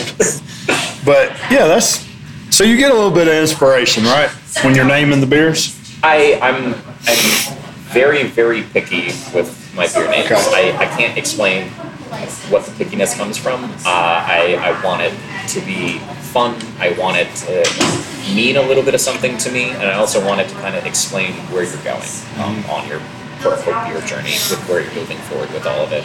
Um, we could just we, we've had stuff so like our Oktoberfest was an Oktoberfest. There's certain beer styles where in my just don't need to rename. It's Right. people want to know exactly what it is and that's what it is right there and we're cool. Great. Uh, Yeah. It'd be weird to me to kind of rename something that's we we did traditional fest beer and a traditional Marzen for it and people want those things. So when they look up and they see that it's that, but the rest of our stuff, uh, we want a, a good description on there, but we want to have fun with it. It's it's what we do. It's why we do it. It's, it's having a good time, kind of pushing the boundaries of what's there. And if not having fun, what's what's the point? So, Right. Exactly. Steve, is there anything else you'd like to plug or promote or talk about before we let you go? Oh, uh, no, this has been a blast. I mean, you guys have been great. Um, I'd say, yeah, definitely come check us out. Right now, we're in construction hell still. Uh, but uh, late April is when the Unity Park is opening up in Greenville. Um, so you will be able to find us no problem at that point. Uh, right now, we're accessible via the Swamp Rabbit Trail or the roadside. So we actually have two front doors basically. You guys walk through the roadside door, uh, but at this point, we honestly get closer to like 78 percent of our traffic is through the trail side door with our outside space. So different seasons. It's winter. Granted, it's 75 and sunny tomorrow, I think. So that'll back to summer real fast, but Well, even with the park not being open yet, our listeners could come down, go to the bike shops, go to the roaster, go all over the place. I mean, you can make a, a Saturday afternoon out it's of my favorite thing about Greenville. It's always been, and it's why one of the reasons I picked this location. Hopping on your bike, hitting five different breweries, trying different stuff, getting outside. It's it's a blast. It's it's my favorite weekend activity out there. You, you feel like you're you're you know burning some of those calories off, and you get to try some awesome local stuff. So Well, folks, that brings us to the end of our interview today. As always, thanks for listening. And don't forget to follow us on Instagram at Upstate Beer Boys. Stay with us as we compare dinosaurs to beer and talk with three special Instagram friends. Don't have to watch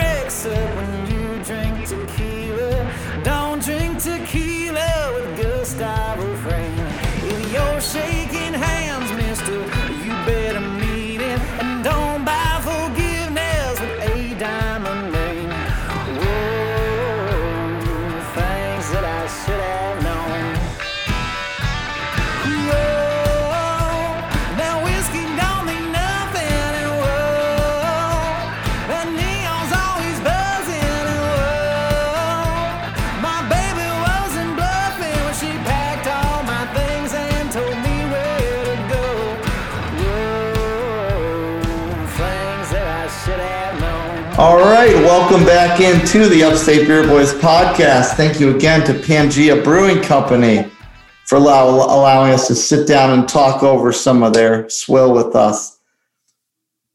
For those that don't, for those that may not know or have to dial back to their uh, elementary classrooms, Pangaea, of course, was the original continent on the planet Earth back in the days of the dinosaurs, and I don't think the dinosaurs fared too well in the Ice Age. So let's uh, keep with the theme of the cold and go up to Minnesota with a few beer influencers from the land of 10,000 lakes.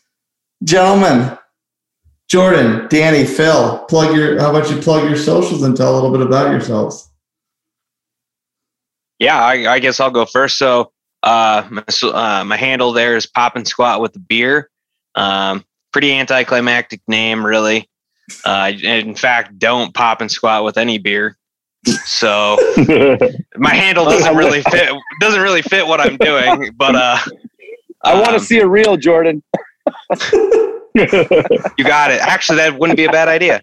Um, yeah. So just kind of, just kind of a craft beer guy. Started uh, 2000 late 2018, and just uh, had another friend who was big into it up there in the Minnesota scene, and um, just kind of started combining that with my my love of working out, and I was losing a bunch of weight. So just just kind of goes hand in hand, and pretty pretty excited for the journey I've been on, and can't wait to see more. Yeah, I'll go next. Um Minnesota Beer Drinker uh, 77 is the the Instagram handle. Um, yeah, I started the I started the account in January of uh, this year, um, so relatively new to the to the Instagram scene. I've been on Untappd for man, I don't know how many years. Um, I think I started this craze back in like 2013, and um, um, had been using Untappd exclusively um, up until January of this year, and just uh, decided, you know what, I wanted to kind of branch out a little bit and um, um, get into something that's a little bit more interactive and social than Untappd. Nothing wrong with Untappd at all for for what it is, but the Instagram beer community um, is just so it, it's just so inclusive um, and, and there's so many people that are willing to just you know interact and, and share ideas and, and share their beers and just kind of shoot the breeze and it's just it's so cool to to be able to talk to people all over the country and, and basically all over the world um, about different beers and stuff. So I'm I'm super super excited that I started it. I'll give you a little bit of a, a quick story about how I got into craft beer too. Um, so back in 2013, my wife and I were living in Chicago at that point, and um, um, we were we were reading the Sunday paper one morning, and we flipped open the Chicago Tribune, and we opened the travel section. And on the front page of the travel section, there was a, a front page article in that section about um, planning your um, Colorado and, and Denver beer trip. And we read this thing and we're like, how cool is that? So we literally booked our trip to Denver that that day, and that was the first time we had ever gone out to breweries. Um, did brewery hopping. I think we did like a three or four day trip and hit up about 15 breweries in Denver and Fort Collins. Um, and it just it started the whole uh, uh, craft beer addiction and hobby for me. Uh, I've been doing it ever since. So yeah, it's been uh, it's been almost ten years that I've been doing this, and I, I enjoy every minute of it. So that's my story. Colorado, very Awesome. much a mecca. yeah, no doubt. Uh, uh, my handle's uh, Danny runs for beer or Danny underscore runs for beer. Uh, I, I, you know, started my Instagram page probably about three, three and a half years ago. And uh, if you really, really want to scroll back and go take a look, it was all, all fitness, all running, all working out, and the occasional uh, meal or uh, a beer scattered in there. And uh, I really enjoyed kind of taking pictures of my beer. That's really where it started. Just got kind of had a good time taking pictures of beer. Uh, you know, you guys, you know, I don't know if you guys probably remember, uh, but some of the early tap rooms in Minnesota, they've only been open here for about eight or nine years. Uh, but I kind of jumped on it right away when it came around. Uh, and I, I actually was sitting at a brewery, Tin Whiskers in St. Paul, uh, and I met a, a Minnesota foodie sitting at the bar. I was taking a picture of my beer, and girl was sitting next to me, and she goes, "Are you on Instagram?" And I said, "Yeah, but you know, I don't really do that." And uh, we started following each other, and and she told me, "You gotta, you need to create an identity for Instagram. You need to do something."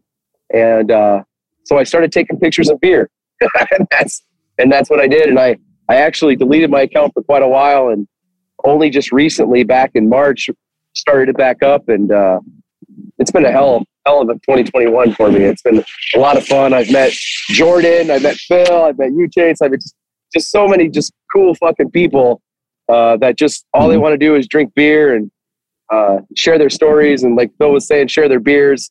Uh, I, I can't tell you how many people I've sent beer to or had beer sent from. Uh, so it, it's been a, it's been a lot of fun, and uh, you know here we are on a podcast. just wild, just Yeah. wild to me. Yeah. This is just nuts. Well, before we get into the questions, it wouldn't be right if we weren't drinking something. So, Wayno, what, what Yeah, you got? yeah. What you got poured? Well, you know, you like to make fun of me for my pilsners, so but this one here, next time we get together, I'm gonna have have you try one. This is a Dissolvers Open the Portal Coffee Pilsner.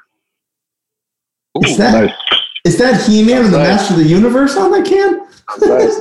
Um, the longer you look at it, the more stuff you see, Or the more you drink? Fantastic. nice, nice. Huh.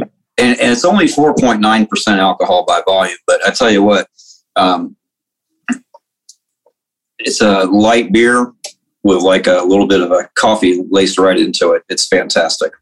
Sounds nice. Yeah, no, I've never had that style with coffee in it. So Well, you're taking Uh, it was. I've never seen a coffee pilsner before, so I had to snap at least one of them up.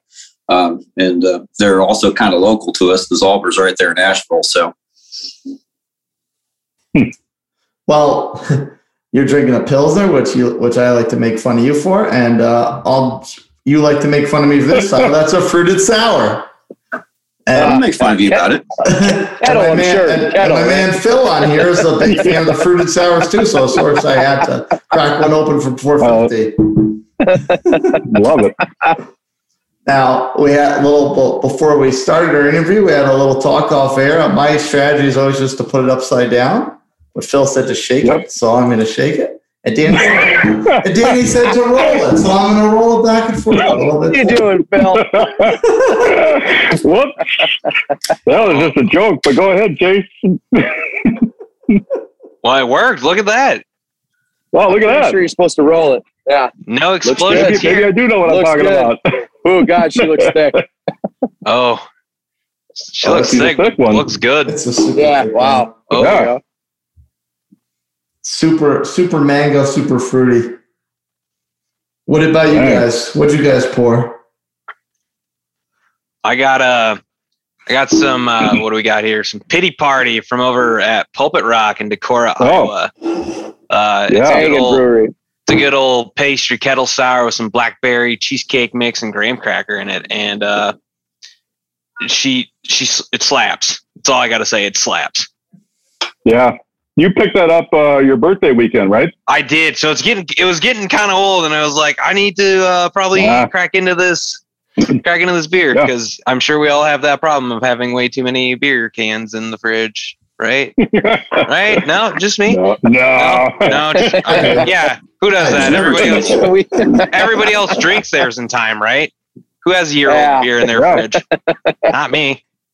Me and my silly video reviews. I can't. I, I can't drink one before I've done a video Oh, review I on it. love it. I love your I love your video reviews. I can't I can't send us I cannot wait to send you a bunch of beer just to see them on your video reviews. I'm super geeked out. I cannot wait.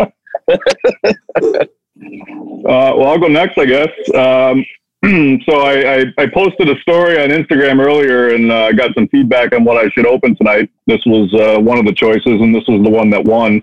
Uh, this is uh, Disintegration uh, Quadruple IPA, 12.1% from Black Stack Brewing. Um, this is this is by far the uh, the highest ABV I, IPA that I've ever opened, and um, I have not even tried it yet. So I'm literally trying it for the first time right now. So It better be over 14%.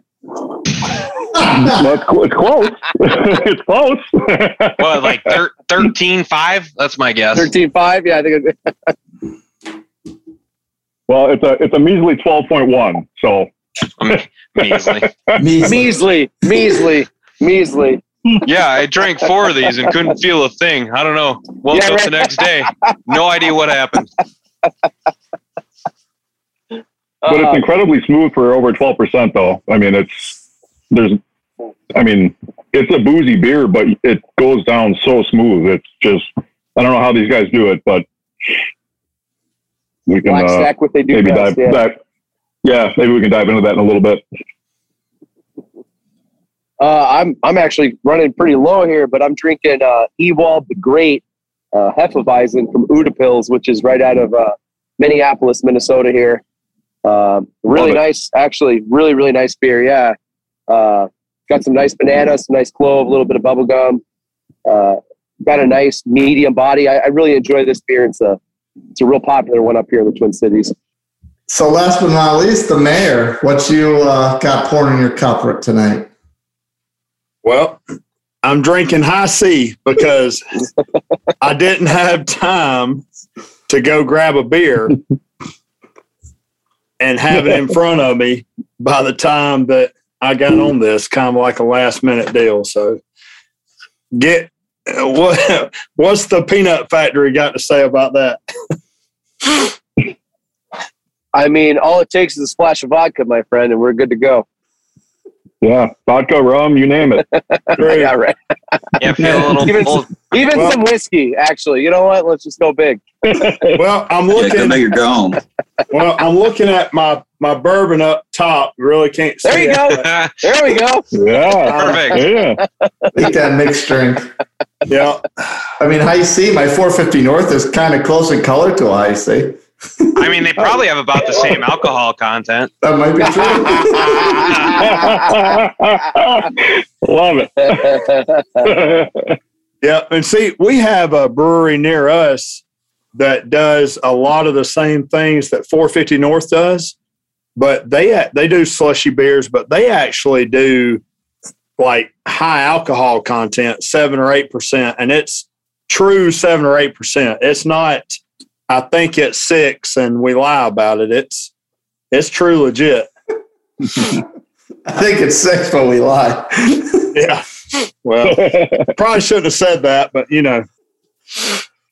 All right. How about we uh, have some fun and some questions now? We've got to know each other a little bit. All right. Um, As I mentioned before, Pangaea is, of course, the original continent on, this, on the planet from the time of the dinosaurs. So let's break the ice, so to speak, and uh, make make the brains work. We're going to uh, give you some popular styles of beer, and um, I, I'm going to ask the Minnesota beer influencers to pick their token creatures that once ruled the earth that matches up best to each style of beer. Wayno, why don't you kick it off? All right. So, um, style that I'm going to start off with, which uh, they all like to pick fun of me as uh, being a Pilsner fan. So, you know, I guess that'd be like a softball question, y'all. Uh, what style of dinosaur comes to mind when we say uh, your your grand Pilsner beers that are out there? What style of dinosaur? uh, if uh, you know what, this was actually probably my favorite one to answer. Uh, it's one that I didn't. I, like I was saying, I kind of had to do a little research to remember some dinosaurs, but uh, this one seemed like an easy answer. Uh, Brachiosaurus. Uh, you know, Oh no! um, so the, re- the, Nice. the reason, yeah, I mean, we're, when I think of Pilsner, I think of a tall Pilsner glass. You know, I think of a long neck. Uh, I think of a, a, a very delicate, graceful animal. I think of a uh, a beer that's approachable, something that's not violent. you know, so uh, uh, for me, that just seemed like the obvious answer uh, for this particular question. That sounds like maybe Phil. I think you took Yeah, Phil's maybe thunder. this- Yeah, yeah, I guys. Okay, so I literally have almost word for word what Danny just said written written written down in my notes. I have okay, so here, here we go. Ready? I'm just gonna read my notes on my on my phone here. I, I have Pilsner, I have Brachiosaurus, um, I have long necked, and I have Pilsners are usually poured in a long neck glass. so you can't make that you can't make it up. All right. So we're two for two on that. Uh, Jordan, what say you on that? Yeah, so actually, I did not do Brachiosaurus. So I actually went with the Gallimimus. I don't know, Oh, that little, uh, you know, in the Se- Jurassic Park scene where uh, they're like, all the little guys are running, and the kid's like, "Oh, it's Gala, the gala, the- gala, gala, the gala, gala- oh the Right, Gallimimus." yeah, I just, I don't know. To me, kind of like what you guys said, pilsners are kind of light. They're fun. They're easy to drink, and I don't know. You know, those little guys running around so freely in Jurassic Park, kind of the first thing that popped into my mind. Um, yeah. So not a Brachiosaurus one on me, but uh, yeah, the uh, Gal Gal Gallimimus. Gallimimus.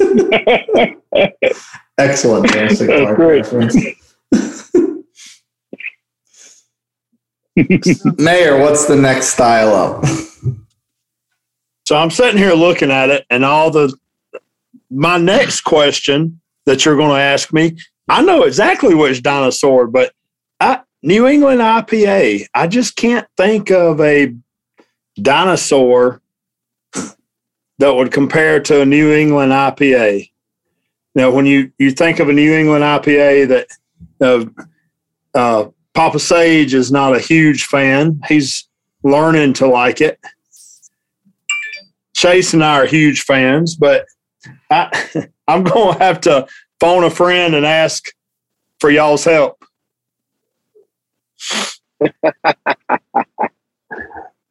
Yeah. All right, well, Okay, so I- so I Danny guess- doesn't steal someone's thunder. How about Phil? You leave Yeah, it. yeah, yeah, like, I'm gonna, I'm gonna, I'm gonna stop right now. Yeah.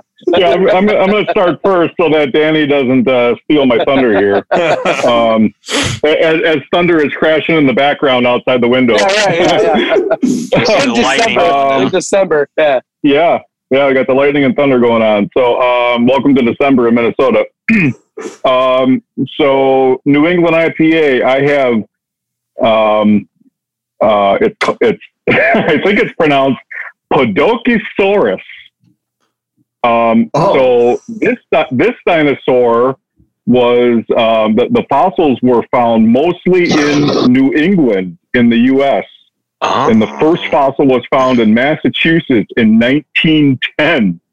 So That's a late there's my history lesson. There's, there's my history lesson for today. Podokesaurus, New England IPA. Tell your friends.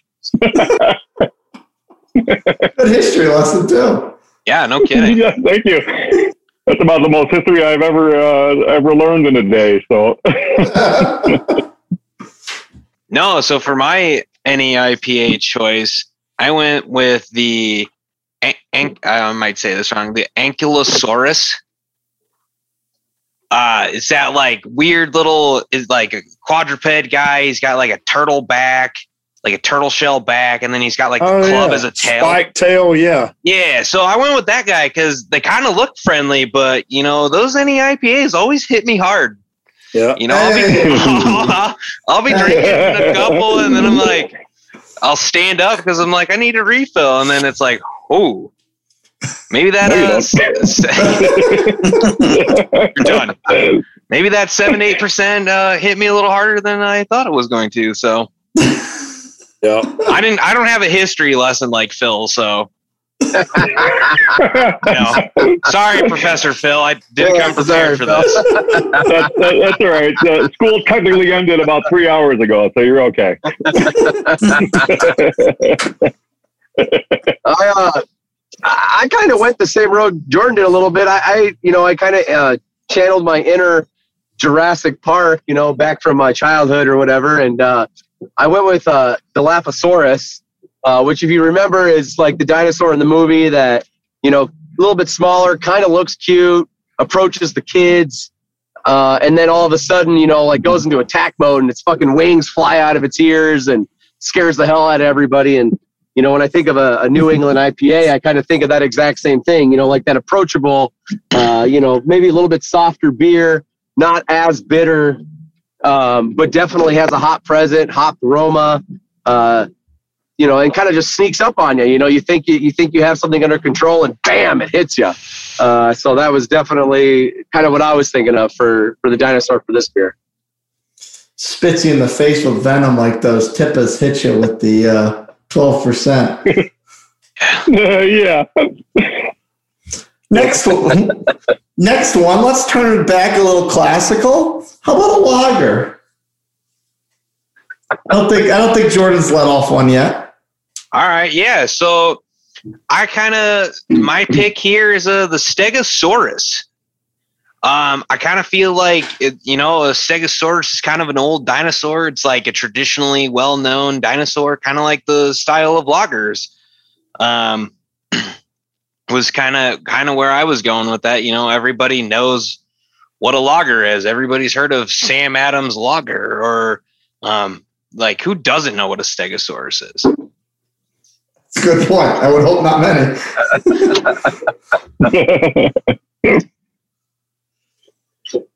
Uh, well, I'll go next then. Um, so for lager, uh, the dinosaur I chose was Lesothosaurus. Um, not, not, not well not well known in the animal kingdom. um, Boy, Phil really did his Well- homework here. Yeah, I, I really did. Well, well, guys, guys, you, I think you, I think you failed to uh, remember that I have a five-year-old in the house and uh, Right, who is right. obsessed with dinosaurs. So Yeah, I, so you, I you right now, the, bedroom and just read his poster, right? uh, yeah, yeah, exactly. I, it's all on his bedroom door uh, on a poster. So it's he just secretly he just took a dart, threw it at the wall, and was like, "That's my locker." That, My that's it. lager. Uh, so anyway, Lesothosaurus. Um, so yeah, pilsners are typically known as kind of a lighter beer, and so uh, Lesothosaurus was actually one of the lightest dinosaurs ever found, and it was the size of a full-grown chicken. So there you go. Hey, Wow. Interesting. Phil really put some thought into it. Hell of a Yeah. pick. Putting us Yeah, to I tell you, my, my, my, my, my two passions in life are dinosaurs and beer. So uh, it, it worked perfect. this is bullshit. I'm backing out. Are we done? I didn't agree to a paleontologist being in here too. Okay. Wait a second here. Thought this was supposed to be difficult. Especially, especially when Steven ju- sets up the last one with phone a friend. Phil Yeah, phoned right, right. his kid. hey, whatever, whatever works. I mean, yeah, seriously, it's like don't uh, you know don't judge me for for you know what's on my um, what's on my son's uh, bedroom door. I mean that's just hey, it's all good. No judgment. well, nobody said a word badly about my Hi-C that I had in front of me, so no judgment here either. I have no room to talk. said we're over here trying to encourage him to be like, hey, take some booze, add it in there. It's Yeah, fine. An yeah. adult Hi-C, it's fine. I know, I know, we're all Yeah. we're all beer drinkers, but I think it, I think we're talking cocktail time all of a sudden here. I think so too. Somebody give Danny a bloody. Yeah, all the bloodies. Oh, the bloodies! Hell yeah! Danny, what's Oh. your what's your Lagerosaurus? So for lager, you know, I like where Phil's going, and, and I kind of had a, a similar idea, but a little different. And I actually researched the the largest known dinosaur, uh, factual largest known dinosaur that was ever uh, that has ever been found, and that's the uh, Dreadnoughtus. It's not even Saurus, Dreadnoughtus uh, dinosaur. and uh, the reason I went for for this particular one again is it's the largest, reco- the actual largest recorded dinosaur in history uh, that we know of now. Uh, and and when I think about you know a lager, I think about a beer that every every country ha- you know, has brewed. It's it's worldwide. Uh, it's not something you find in any one particular place. Um, and and along with the size, you know, you think about a, uh, Let's just talk about a dinosaur that's the largest dinosaur ever. Uh, it's hard to hide. And when I think of a lager, I think of uh, something that's hot, hard to hide imperfections. You know, a lager is the type of beer that you can't add adjuncts to it. You're not going to throw fruit in it. You're not going to overhop it. Uh, it, it- it is what it is. You know, it, it's a true beer. Uh, so when I, when I think of that, I think you know this this large dinosaur that you're not going to easily hide. And so that's where I went with my answer. I dig it. I dig it. Yeah. I like it. Steven, what's our next style of beer for these guys to match up? Barrel aged dinosaur, or yeah, barrel aged dinosaur. Apparently, dinosaur dude. yeah, barrel aged dinosaur. So a barrel aged beer that, or a dinosaur that would relate to a barrel aged beer. So mine, that's the one I was excited about because it's T Rex, is what I was going to say. T Rex is large and charge, very angry. A barrel aged beer can start out very smooth, but they're usually high ABV due to being soaked in the bourbon barrels and just sometimes can be nasty.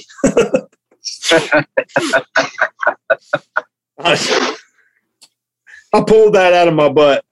just, well, you're also a host, not a guest, so I hope you didn't steal our guest's answers. well, Well, Well, we'll find I out actually- in a second. I like the T Rex. I uh, that was my original kind of answer I wanted to go for on this. I was like, who's the biggest and the baddest, you know, and Um. who's gonna fuck you up? And uh, I, I did a I, I did a little you know googling and, and homework research whatever, and I, I I really wanted to know what what beer is gonna beat the T Rex, and I learned that uh, that there was one dinosaur that was known to actually be the one that was uh, a, a predator too that could actually beat a T Rex uh, in an actual fight, uh, the Spinosaurus, uh, which some would consider to be the most dangerous dinosaur uh, Ah. during that time period. Um, so I kind of had to go with that, you know, because I mean, trust me, T Rex is uh, he's going to come up later on in this list for one of my answers. But uh, to your point, you know, uh, the barrel ages they're they're dangerous, they're violent, they're they're they're boozy. Uh, they're they're usually full of a lot of different uh, flavors and complexity.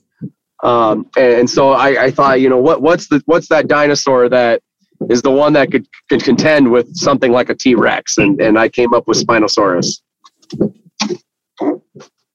Battle Royale. Well, um, I'll go next unless Jordan wants to. By all means, go for it, Phil. Well, um, so Stephen uh, stole my answer for uh, for this question, and uh, and Danny uh, stole my answer for for the next question. Uh, so, so I'll go ahead and say uh, I, I had T Rex for this one. Um, you know, just basically, yeah, T Rex uh, didn't end up being the the biggest and baddest dinosaur that that ever lived. Uh, I think uh, Danny described it pretty perfectly, as I found out a couple hours ago that that Spinosaurus was uh, was kind of the, the the king of the jungle, if you will, back in back in the day. But um, you know, T Rex is still kind of known as the guy, and um, you know, at least in in my my beer world. Um, you know, the barrel aged beers are are are king. Um, I, I, you know, I, I like I like my bourbon in my beer. Um, I don't like bourbon by itself. I'll, I'll never drink a glass of bourbon on uh, by itself. I, I just I can't do it. But if you if you throw a, a barrel aged beer at me that was aged in bourbon barrels, I think it's I think it's dynamite. Um, and so some of the stouts that uh, that are that are out there that are aged in bourbon barrels, man, I'll, I'll seek them out all day and I'll I'll, I'll drink them. Um, so yeah, T Rex uh, T Rex was my answer for for this one. So it's still the king. Okay. All right. Well, I'm I'm going to be the unique one here then. So my pick for the barrel aged beer was the Megalodon. Mm. Megalodon. Megalodon. I like that. I think we all, uh, if I don't know if we've all seen the newer Jurassic World or whatever, but uh, you know the Megalodon. He's just this giant, monstrous sea dinosaur. Um, I think it's at the end of the first first Jurassic World where you just right at the end you see this giant dinosaur and it just eats up uh, the whatever that one dinosaur was and he just drags them into the water. And that's what i think like of barrel aged beers. They're just these big monstrous beers um, that will just absolutely mess you up if you're not paying attention. Um, or even if you are. yeah or even if you are you're just what's, what's, what's a second glass what's a third Yeah, one more, one more. and i'm ubering home now thanks That sounds very fitting. yeah, wait, wait, what was the Uber dinosaur? Which one was the? Whichever one had the parasites on its back.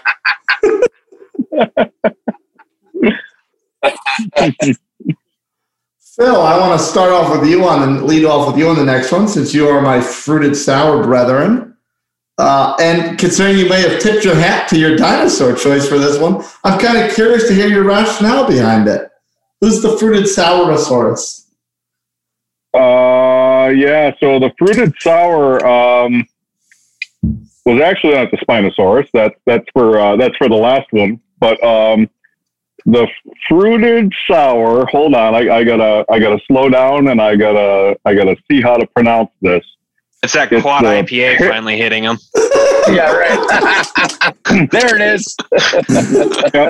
Yep. Hold on a second while I slur my speech. Um, it's the par the Parasaurolophilus. Parasaur Parasaurolophilus. That is a dinosaur that ate thick berries. oh that, That's perfect. It, it, it wasn't a meat eater. It wasn't a carnivore, and it wasn't. It, it, it was a it was an herbivore, but it was one that focused on berries. So again, thanks to my five year old, uh, you know, poster on his bedroom door, um, some dinosaurs ate thick berries, and uh, thick berries and fruited sours are the are, are my jam. So um, yeah, that's my answer. Yeah, I'll, uh, Danny, I'm going to make you go last this round, so I'll go next. Um, Sounds good. I'm so nice, aren't I? yeah, yeah. I'll pay for it later this weekend. I know. Just I'll get I'll get I'll get iced or something. I'm calling it now. Anyway, Yeah, you're in for it now, buddy. I knew it. Yeah. so my fruited sour choice was the Elas- Elasmosaurus. So this thing is like I don't know if anybody ever played Pokemon, but it kind of looks like Lapras without the shell. It's like it's like this weird little. I'm just gonna do it. Just like it's got little fins like this and a body, and it's got like a super Yep. long neck like the Brachiosaurus. So it's like an underwater Brachiosaurus. Super cool. But I always think of it as like it's like the swimmingly smooth. It's a unique dinosaur. Um, kind of what I think of like fruited sours. You know, they're always most most are very smooth, very easy to drink. Um, and this dinosaur was like I can't remember what it said, but it could like fly underwater. Um, so that's kind of how I associated my fruited sour with my dinosaur. Nice. Flying underwater because it's low ABV and easy to sip down. Exactly. Um, so this one, I, I kind of, I, I took a little different approach. Uh, the, the dinosaur I picked for this one was the, the Microraptor, uh, which is actually a, a winged dinosaur that was found in the, the Asian region close to China. Uh, and was actually known to be the most colorful dinosaur uh, that, that ruled the land and had a really nice, beautiful sheen to it, a lot of rich colors.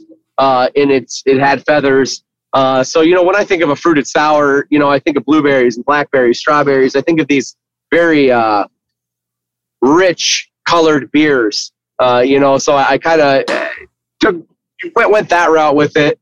Um, and I actually ended up Googling a ton of pictures of these, uh, these dinosaurs and, and they were absolutely stunning. A lot of very rich reds and blues and um, purples and uh, really just beautiful, beautiful creatures. It's awesome.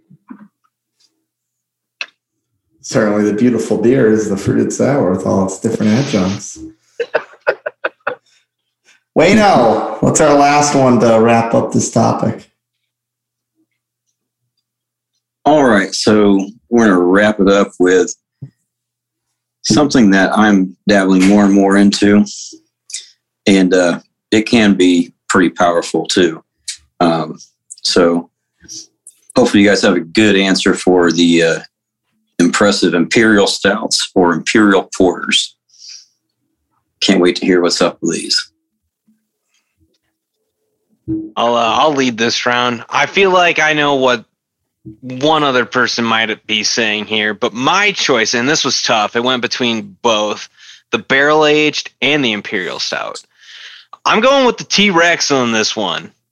When I think of imperial stouts, you know, just like those barrel aged ones, they're big, they're boozy, they're strong, um, they're smooth.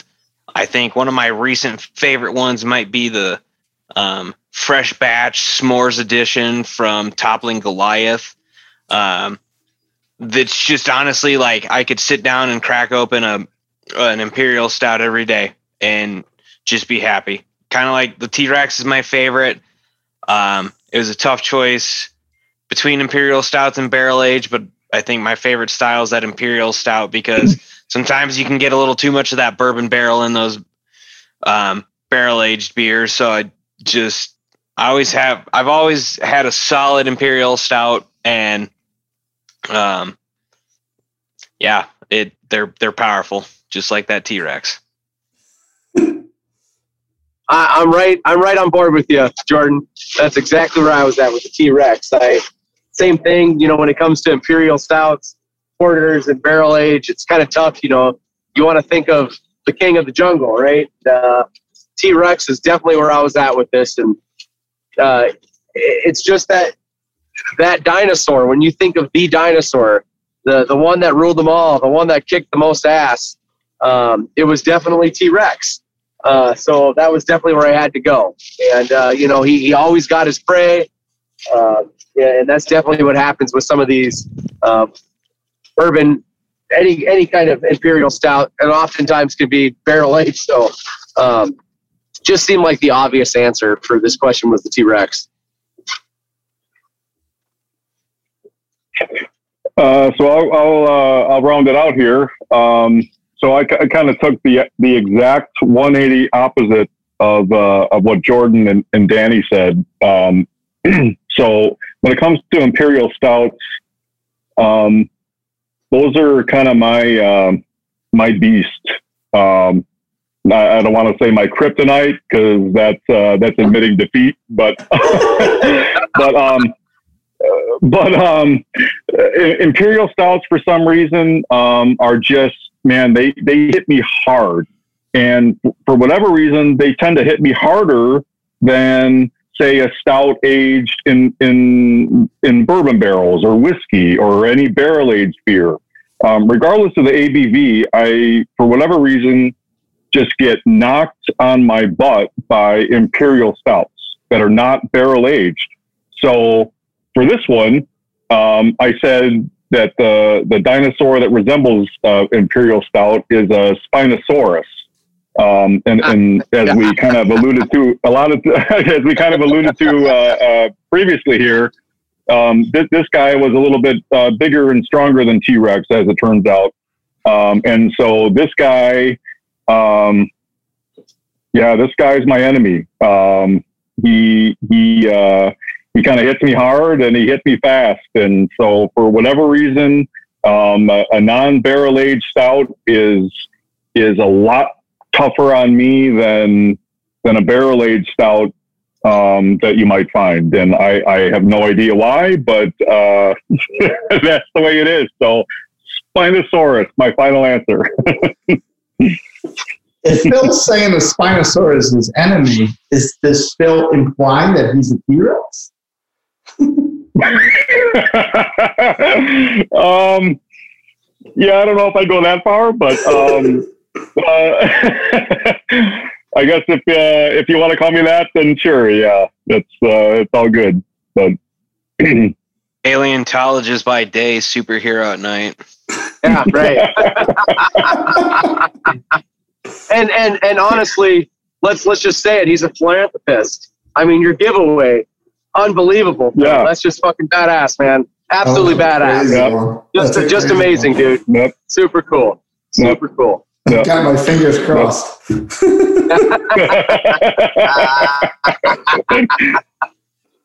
the next time we all get together, don't feed me any imperial stouts because I'll pass out before seven o'clock. Gotcha. All right. Somebody's somebody's got to do it. You know, all this beer and dinosaur talk, I was surprised that no one said uh, Velociraptor for any of the answers. That's right. Yeah, you know. Not yeah, yeah. It it crossed my list once or twice, and I was Yep. like, I don't Yep. know. And I, I'm impressed, honestly.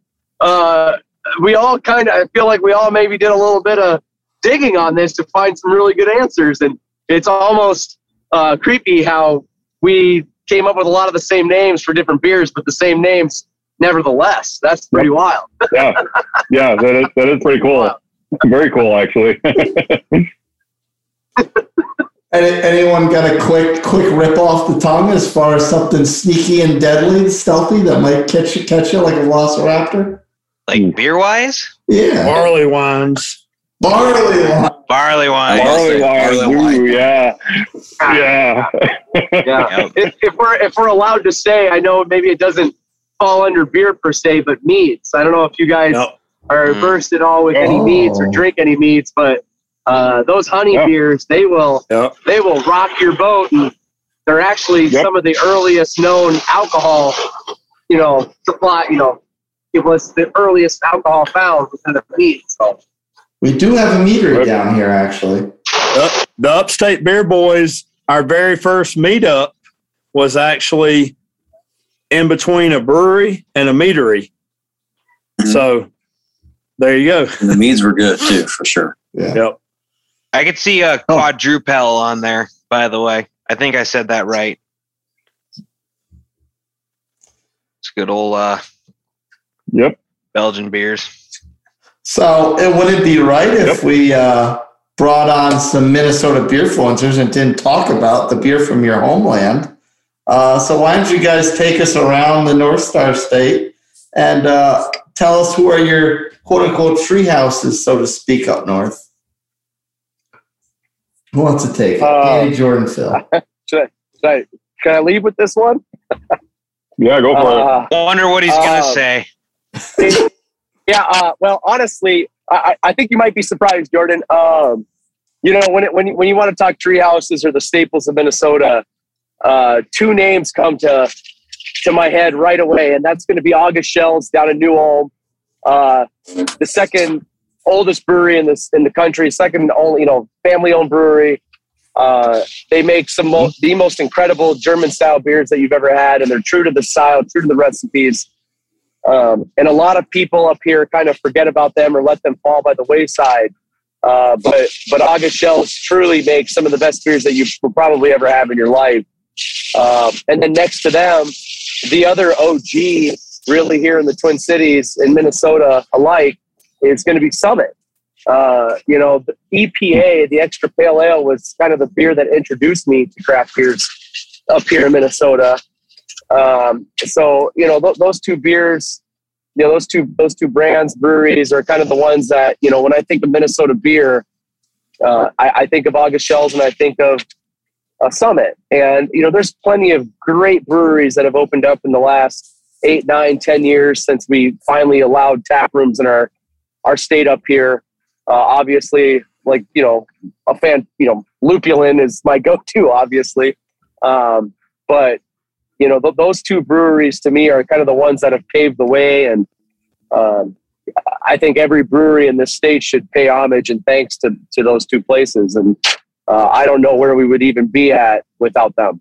I got to be honest. That's kind of kind of where I was gonna go with it too. So, um, especially after attending my first Oktoberfest at Schell's, um, it was insane to see the amount of people that traveled great distances to come to their Oktoberfest, and you could just you could just tell. Um, yeah, I I got nothing more to add to what Danny said. He pretty much nailed that one. I think in my mind. Yeah, so I'm going to go a little bit of a Jordan and Danny. Um, so the the the real true um, uh, are, are Blackstack and Barrel Theory in St. Paul. And yeah, um, those those two are are making so many quality uh, hazy IPAs.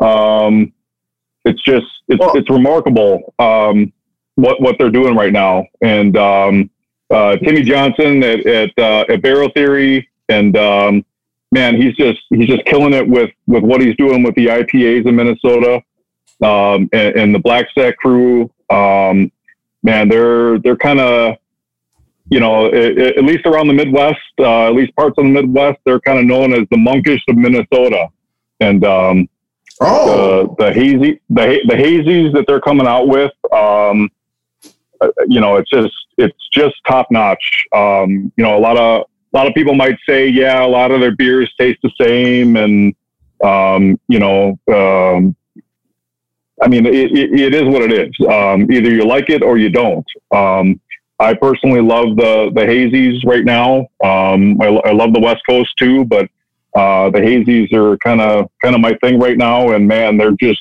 they're just cranking them out. So whether it's uh, whether it's whether it's a regular IPA that's uh, six and a half percent, or the quad that I just opened up that's twelve point one, um, they're they're they're just they're just knocking it out of the park. Um, so um, tru- truly blessed to have two of those uh, kind of IPA titans right now in Minnesota, right in our backyard. So Well, and you can't you can't talk about barrel theory also without talking about some of their uh, their imperial Stouts. stouts. Yeah. I mean, yeah, their their stout game is insane. Can we just Uh, talk about Yeah. Dre- Dream Eater, by the way? I mean, Yep. Yeah, are- yeah. I mean, uh, they're they're they're they're stouts. They're, they're, those- some of those stouts they have uh, aging in the in their uh, in their basement. Um, and the barrels are just um, they're they're just they're just off the charts. Um, you know, I, I, I trade I trade beers with uh, with with some of my old friends back in Chicago, um, and uh, I recently sent them a couple of uh, crowlers of uh, three barrel aged stouts um, that that uh, uh, Barrel Theory just came out with a couple of weeks ago, and they just cracked them open a couple days ago, and they were like, you know, it, it, these guys are, you know, top top notch um, in in what they're doing. They're, they they don't produce a bad beer. Um, you know, obviously some are better than others, but um, as far as their IPA um, and their their stout game, um, I mean they're they are on point with they, they, they will match up with anybody um, at, at, least locally around here. So well, um, truly, yeah, go ahead. Was it New York Times? I think back in 2019 said that Barrel yeah. Theory was uh, the, the, the most up and coming brewery in the country. Uh, yes, and I, I would yep. say that that is that is absolutely correct. It's amazing what they're doing over there. Mm. Yeah, and and and just a, a side note here, you know, through COVID and everything else, and through the lockdowns and through the the closures of the tap rooms and everything else around here, um, these guys have managed to to survive. Um, th- these guys don't distribute outside of the Twin Cities um, and they, they they don't they don't they don't can anything other than um, uh, uh, what is it a 20 24 point whatever ounce crowler um, yeah. the size limit the size limit that we have here in Minnesota um, that's all that they do so they either do tap room or they do these these these crowlers to go that's all that they do. And they have managed to make it through all of the adversity and everything else that's gone on over the past uh, almost almost two years now. Um, and so that that's testament right there um, to to how much these guys are really killing it. So that's no canning, no canning at all. No, they just no. do the crowlers, uh, you know, on sale there, and uh, pretty pretty amazing. Minnesota's got some tight laws when it comes to beer distribution. Um, we can't even sell a four pack out of our tap room, not legally. What? Uh, you have yeah. you're limited to a 64 ounce growler, or not even a full growler. Uh, I, I, don't know about you boys down there in South Carolina if you're doing the 32 ounce growlers. I know they're doing those in Iowa and Wisconsin and the Dakotas and whatnot, but uh, up here, yep. a crowler is 25.5 ounces, which is uh, 750 milliliters, like a bottle of wine. Uh, so you have right. that, or you have a 64 ounce growler. You cannot legally sell single cans, yep. four pack, six packs, anything out of your tap room. If you sell food, you can't distribute. You can't keg your beer. It's, so if you're a brew pub, you yep. can't you cannot mm-hmm. distribute your beer. It's it's insane. It's just that's, insane. Wow. That's really bizarre. Yeah, yeah. I thought like South Carolina was weird. kind of like that in the second location deal too. There's a couple breweries like Lupulin. Right. Um, I don't think you can have multiple locations in the state. Um, that's why they opened up. that's why Dakota. there's yeah. that's why there's a second Lupulin in Sioux Falls, South Dakota. That's why there's um, Bridge has their lo- a second location in Wisconsin. Right. Um, right. Yeah, Minnesota's wild. Yeah. Yeah, you know, and Jordan, that that Oktoberfest, you know, is obviously like one of the better ones, obviously in the state. But uh, I think what we we need to, you and I need to have a little conversation and drag you up here next spring, early spring for the Bockfest uh, at Octo- or at uh, Schell's, and uh, it, it, it's it's a wild time. It's absolutely amazing. It's it's the best party you've ever been to. Just awesome. Yeah, you'll have to let me know. Surly's the only brewery that I know in Minnesota. Oh man. Before this ends, let me get your address because we're gonna fix that. We're gonna fix that very quickly. Oh, oh man. Hey, I would definitely I, I would definitely love to have some beer from your area and I can uh, send some your way. Absolutely. That sounds great. Yeah, we I've got plenty of plenty of good stuff that we can send down uh, from Minnesota here. Well, it wouldn't be it wouldn't be right to have the three of you on and not talk about a little hashtag sweat check. So uh, you guys are all su- not only you guys super big into the beer scene, not overall, but in Minnesota, but you're also big into fitness and uh, pumping out some lbs. So how do we balance this love of craft beer and not looking like a walking potato? Yeah, I mean, if you guys don't mind, I, I'll I'll go first. So, Oh yeah, Jordan. um, you know, takes the helm here. yeah. So actually, when I started, I started losing weight like three, almost three and a half years ago. Um, I was about 364 pounds when I started. Um, I weighed in this morning at like 210 or something. So I've I've put some weight back on, but my goals have changed. So now I'm trying to go that route. But like when I started, I could have a beer a night every night and I would still lose the weight and um you, you know just I kept with my diet, I kept with a uh, with a plan. Um you know, I didn't guilt trip myself for having a beer like you're even though I was my goal was to lose this weight like you still got to live it, you know. I'm not going to be miserable my entire life and not enjoy craft beer. Excuse me. And you know, obviously the closer I got to my goal weight, you know, I did have to reduce my intake. Like it started going to one beer every other day or it'd be one beer every third day or it got to the point where as I was closing in almost sub 200 pounds, it was I'd have a beer maybe once a month. Um, and that's just because that was a goal that I wanted to hit, and that was extra calories that I needed to cut out, and that's and that's totally fine. That was my goal, and that's what I needed. Um, and ironically enough, now I'm going back the other way. I'm trying to train for a bodybuilding competition. I I really hope to take take number one in for men's transformation. So you know, through all this, I I still enjoy my craft beer. It's just I I kind of work towards the calories and the goals, and I just keep it in mind. I don't I just don't overindulge in it. Um, you know, I my honestly my big successes have just been being consistent. Um, you know, having my my days of indulging and then going right back to it the next day.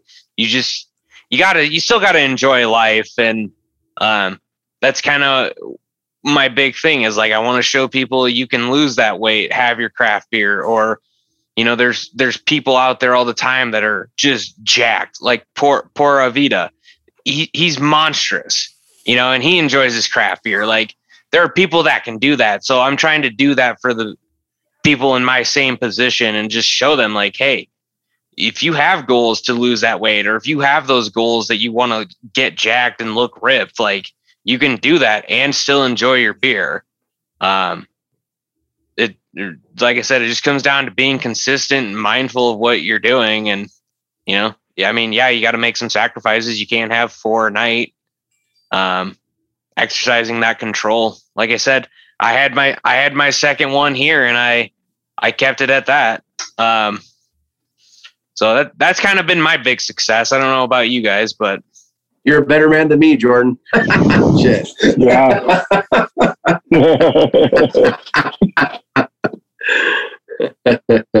Me too, as I just popped open my third Captain Crunch for the night. That doesn't look like high C at all. it doesn't look like cereal. It's a hazy, hazy IPA made with Captain Crunch. Oh, Nice, nice. And I couldn't let you be the only one, Chase, that's drinking from a 450. So No. Phil and Danny, anything to add to the sweat check? I mean, yeah, I mean the fitness thing is is huge, and and uh, you know, I I had a, a bit of a, a weight loss journey myself, a little bit more early on in my life. Um, at my heaviest in high school, I was about 280 pounds, and um, coming out of high school, I, I started to really get into fitness, and I started out actually lifting weights, and that's kind of how I primarily lost the weight was with heavy lifting. Um, and in my my early 20s, my sister actually started running uh, a lot, and she ran a marathon, and I was like, hey, you know, that's really cool, and uh, I think I want to I think I want to try that out, and I started doing some running and some more running and some more running, and uh, you know, unlike unlike Jordan, I, I have uh, no self control or discipline, and uh, my girlfriend, being the foodie that she is, we we eat extremely unhealthy uh, on a, a, regular basis. But uh, um, I, I always remember that you know, party hard, you know, work hard, party hard, right? Work hard, party hard. Yep. Um, yep. So I, you know, I I would I aspire to be as successful as Jordan has been. I really do. I mean, the, oh. the guy the guy's a fucking animal, and uh, to see what he has done and how disciplined he has been, uh, and how much just self control he has. Um, I don't know that I would ever personally get to that point, but I, I do know that I recognize how important it is uh, to stay active and stay fit and stay moving. Uh, you know, a body in motion stays in motion, and uh, as much as I would love to, you know, come come home right from work after a stressful day and just start cracking open those beers, I know that it's important to to get out there and, and get a quick workout in first. Um, and, and, the cool thing, um, you know, there's there outside of beers worth the burn, obviously up here in Minnesota. Um, you know, those guys, uh, I mean, they do such an incredible job um, creating this community of uh, beer drinkers and and you know um, fitness. Uh, but there's other ones. You know, there's a lot. There's a lot of uh, beer and fitness collaboration things going on out there and uh, it's it's nice having the communities collide. Um, you know, because I've run a few marathons, and I know that the, the biggest thing about running a marathon is drinking an ice cold beer when you get done. Uh, so it's kind of neat to see that these two worlds are colliding, and that you know uh, even the even the, the biggest and baddest and the most fit people also enjoy craft beer um, you know, and that the craft beer drinkers don't want to just be sitting around drinking craft beer. They also want to get a piece of the uh, fitness action. Um, so it, it's it's really cool to kind of see these two worlds collide, and um, the whole sweat check thing is incredible. It's just incredible. Uh, the motivation, you know, there's those days, and we all have those days.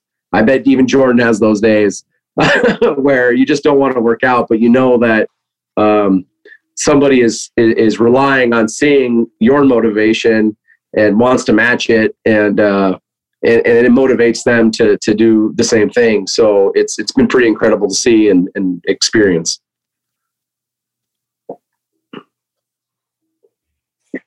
Yeah i can i can close out real quick on this. Um, so with regards to the sweat checks um, you know, there there was one uh, somebody posted in uh, in Beers Worth the Burn, which which Danny just mentioned.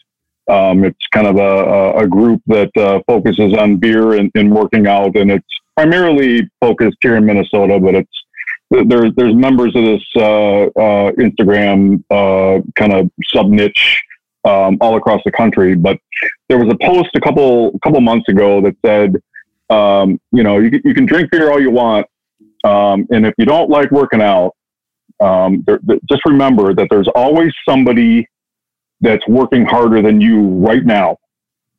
And, um, you know, that, that, that kind of stuck with me um, because a lot of days, like, like, like Danny said, you know, it's, there, there's a lot of days where, man, you just, you get done with an eight, nine, 10 hour workday and you don't want to come home and just work out I, would rather most days I'd just rather come home and, and crack open uh, two or three beers and, and relax. Um, but um, that that that kind of stuck with me. Um, that that that posted, and you know, it's it's um, there. You got to you got to find the balance. Um, so you know that that kind of stuck with me, and and so most days I'll come home and I'll, I'll get that workout in um, either either on my lunch break or, or right after I get home, um, keeping in mind that you know what somebody right now is, is doing what what I want to do, um, but they're doing it better, and um, so I want to strive to be like that. Um, and so I want to put in the time. I want to put in. I want to put in the sweat. I want to put in the, the the workout, get that done, and then come home and then have the beers afterwards and kind of relax and, and use that as kind of a, a de-stressor um, after after a long day and after the workout. So, um, you know, when, when it when it comes to workouts and beer, the the, the two things that I kind of keep uh, keep in mind, um, you know, when I when I drink, Um, I drink because I wanna I wanna feel it a little bit. You know, um, I'm not just drinking just to, just to have a beer. I want to feel good. Um, so that's the reason why I drink. I want to drink and I want to I want to kind of feel it. Um, when it comes to workouts, man, I want to I want to I want to bust my butt um, for a half hour or 45 minutes, and I want to feel that burn. Um, so, you know, you can kind of relate the two um, pretty closely. It's uh, when I started the Instagram account uh, back in January, I had no idea that there was this kind of subgroup of, of people that that loved um, craft beer and working out.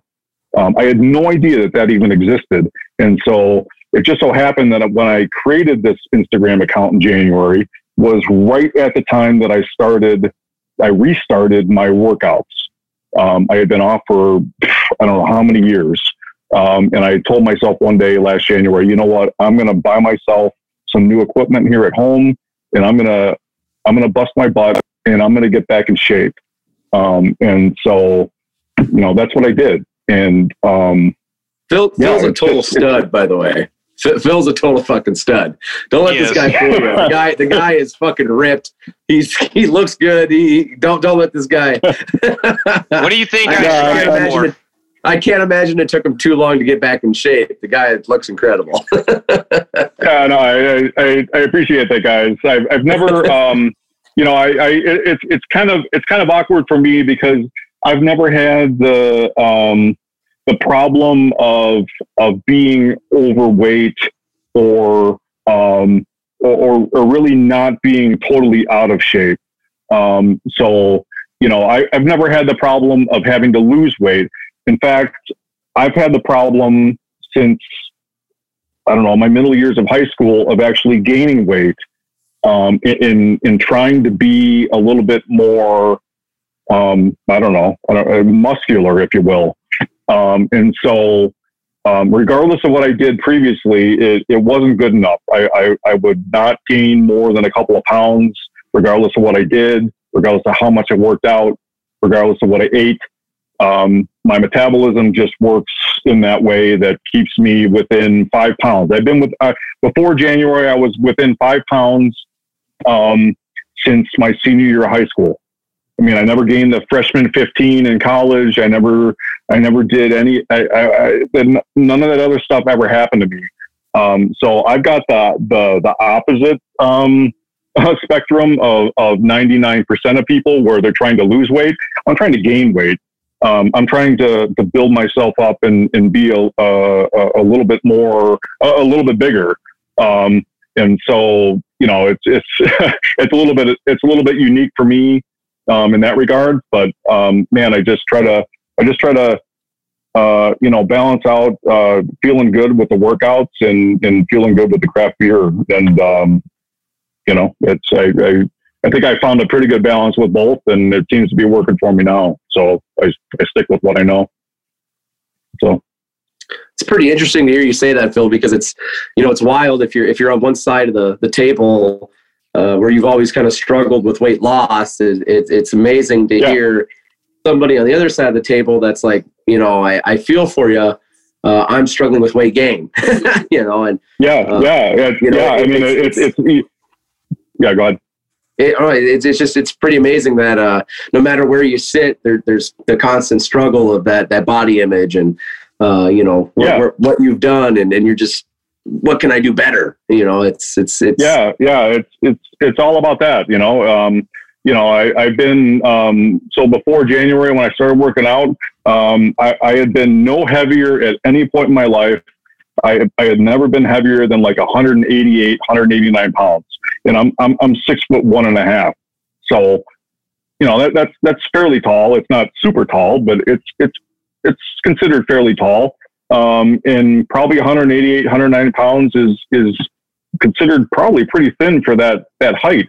And man, regardless of what I did, it just it wasn't good enough. I could never sustain the weight gain that I wanted to be. Um, so in January, I said, you know what? I'm going to set a goal. I want to be six foot one and a half, and I want to be 200 pounds. And so that's what I'm going to strive to do right now. And um, before um, my my biking accident um, in August, which we don't need to get into, um, but before that, I got up to 198 pounds um, through busting my butt um, six days a week in my home uh, gym here with leg day and arm day, and and just really really staying focused on what I'm doing. Um, and you know, I I I've, I've kind of pulled back a little bit from that 198 because of my accident. I'm trying to work my way back. Um, but yeah, it's just it's it's uh it, it like you said, Danny. It's all about body image. Um, you know, when you're six foot one and a half and you're 189 pounds, um, it's it's you look at yourself and you're not. I don't know. That m- most guys will probably say, "Man, you're you're you're pretty thin." Um, and um, there's kind of a there's kind of a masculinity thing that goes with that, and it's just um, you know it, it's the total opposite of, of what most people um, go through with uh, with being overweight and trying to lose weight. Um, but it works the same way going the other way too for the probably the one percent of us. Um, sure. And it's just um, you know it's uh, it's tough, but you got to man. I, have just been sticking with it, and um, yeah, it, it's uh, as long as you as long as you sustain yourself um, and get in a rhythm, and you can do you can do whatever you want. So um, yeah. Well, why don't we see you boys doing the sweat checks? Let's see it tomorrow, huh? that's because that's because I don't bought a house and I need to fill up my house, my new house, with all this gym equipment like Phil has. Actually, when you did that start first, doing sweat when, checks soon.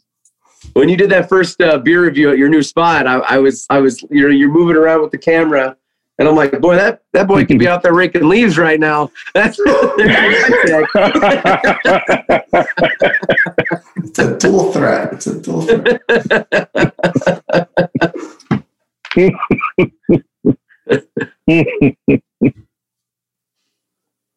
Wayne, what you got? All right.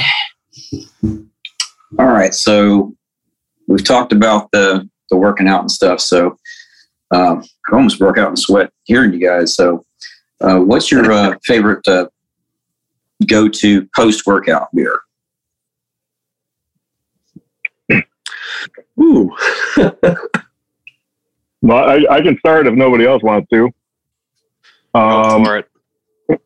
all right. So my my post workout um, beverage of choice um, is actually not a beer. Um, and I'll probably take a little bit of slack for this one. Stevens um, High Cue in the UB40 right now. It's cue.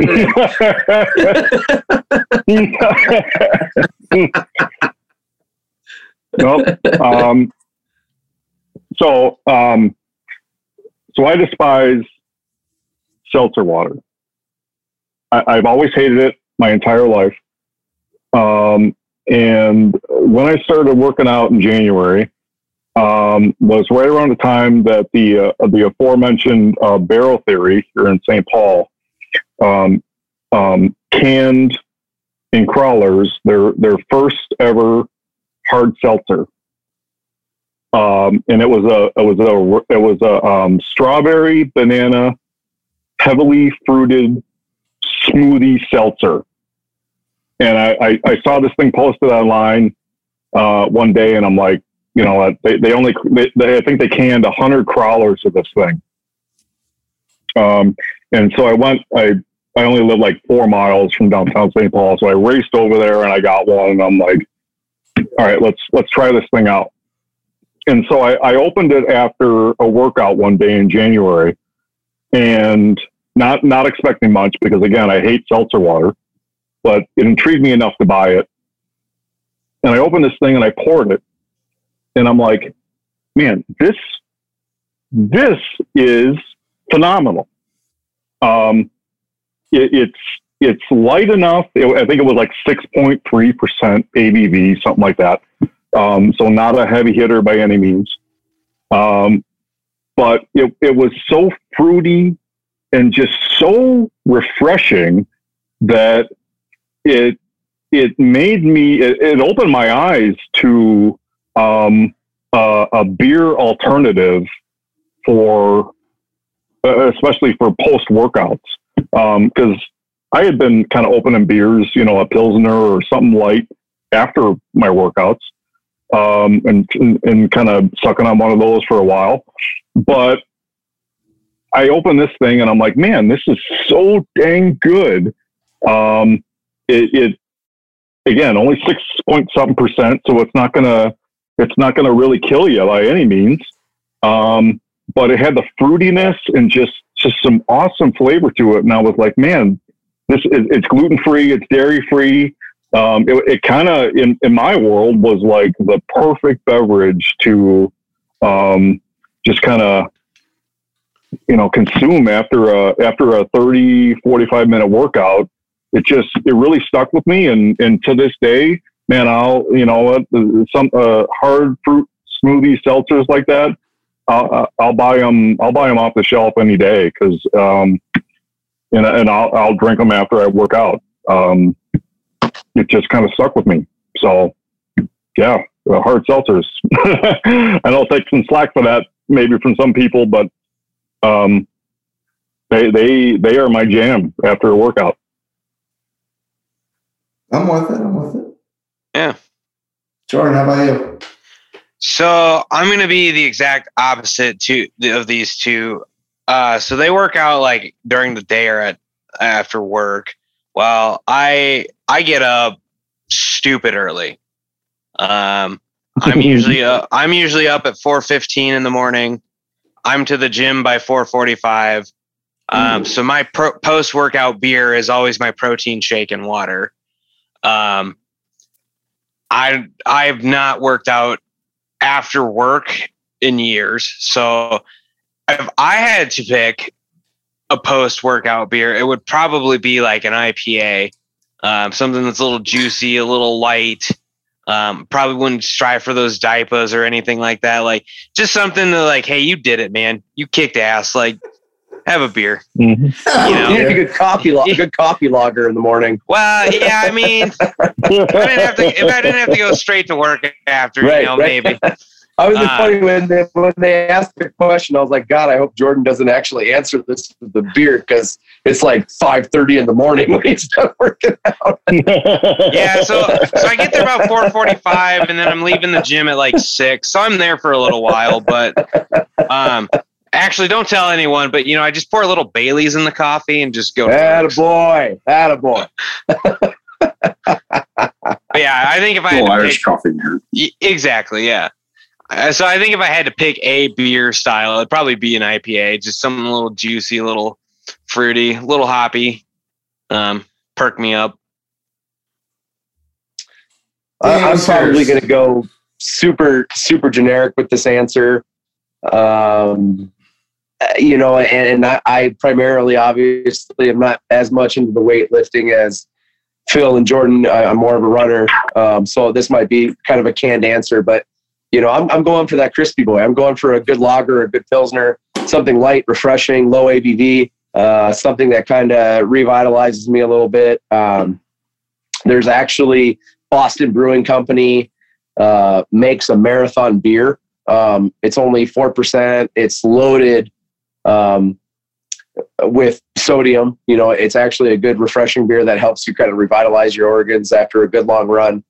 Um, you know, I run at Lupulin on Wednesdays for Run Club, and, and typically, you know, when I get back, the first thing I'm going to drink is going to be uh, whatever lager pilsner they have on. And um, as much as I love a good hoppy beer, and I've, I've been known to be a bit of a hophead, uh, when it comes to post workout, I'm definitely going to go for something super crispy, super low ABV, uh, something refreshing, easy to drink.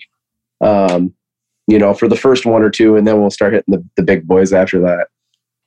All right, Dan, real quick. I know the beer that I want to send you now. At least one of the cans.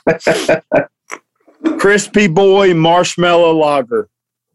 Hell yeah, that sounds great. I'm all for it. Sound- sounds like the Modist one, mallow, Yeah. Now, yeah, mellow. mallow. Well, and and Tin It's not Whiskers modest did uh, their Rice Krispie treat lager too. That was phenomenal. So yeah, that's awesome. Right. That sounds great. Yeah. Well, That's the one that's right up my alley. the one I'm talking about is called Crispy Boy B O I, Yep, and it yep. was done by two breweries, one in the upstate, one down in low country, down near the, the coast. And it has Rice Krispie treats all over the can. nice. What's That sounds the, pretty uh, exciting. Now, is that could that also be your answer to your as as quote unquote easy as a beer can be to sweat away the calories? Is that also your answer for what's the easiest beer to sweat away? Um, I mean, uh, yeah, that, that would definitely be my answer. I mean, obviously, um, the higher the ABV, the higher the, the calorie content. You know, when you start getting into these beers that are 7, 8, 9, 10, 11, 12%, that's when you start seeing four or five, 550 calories per beer.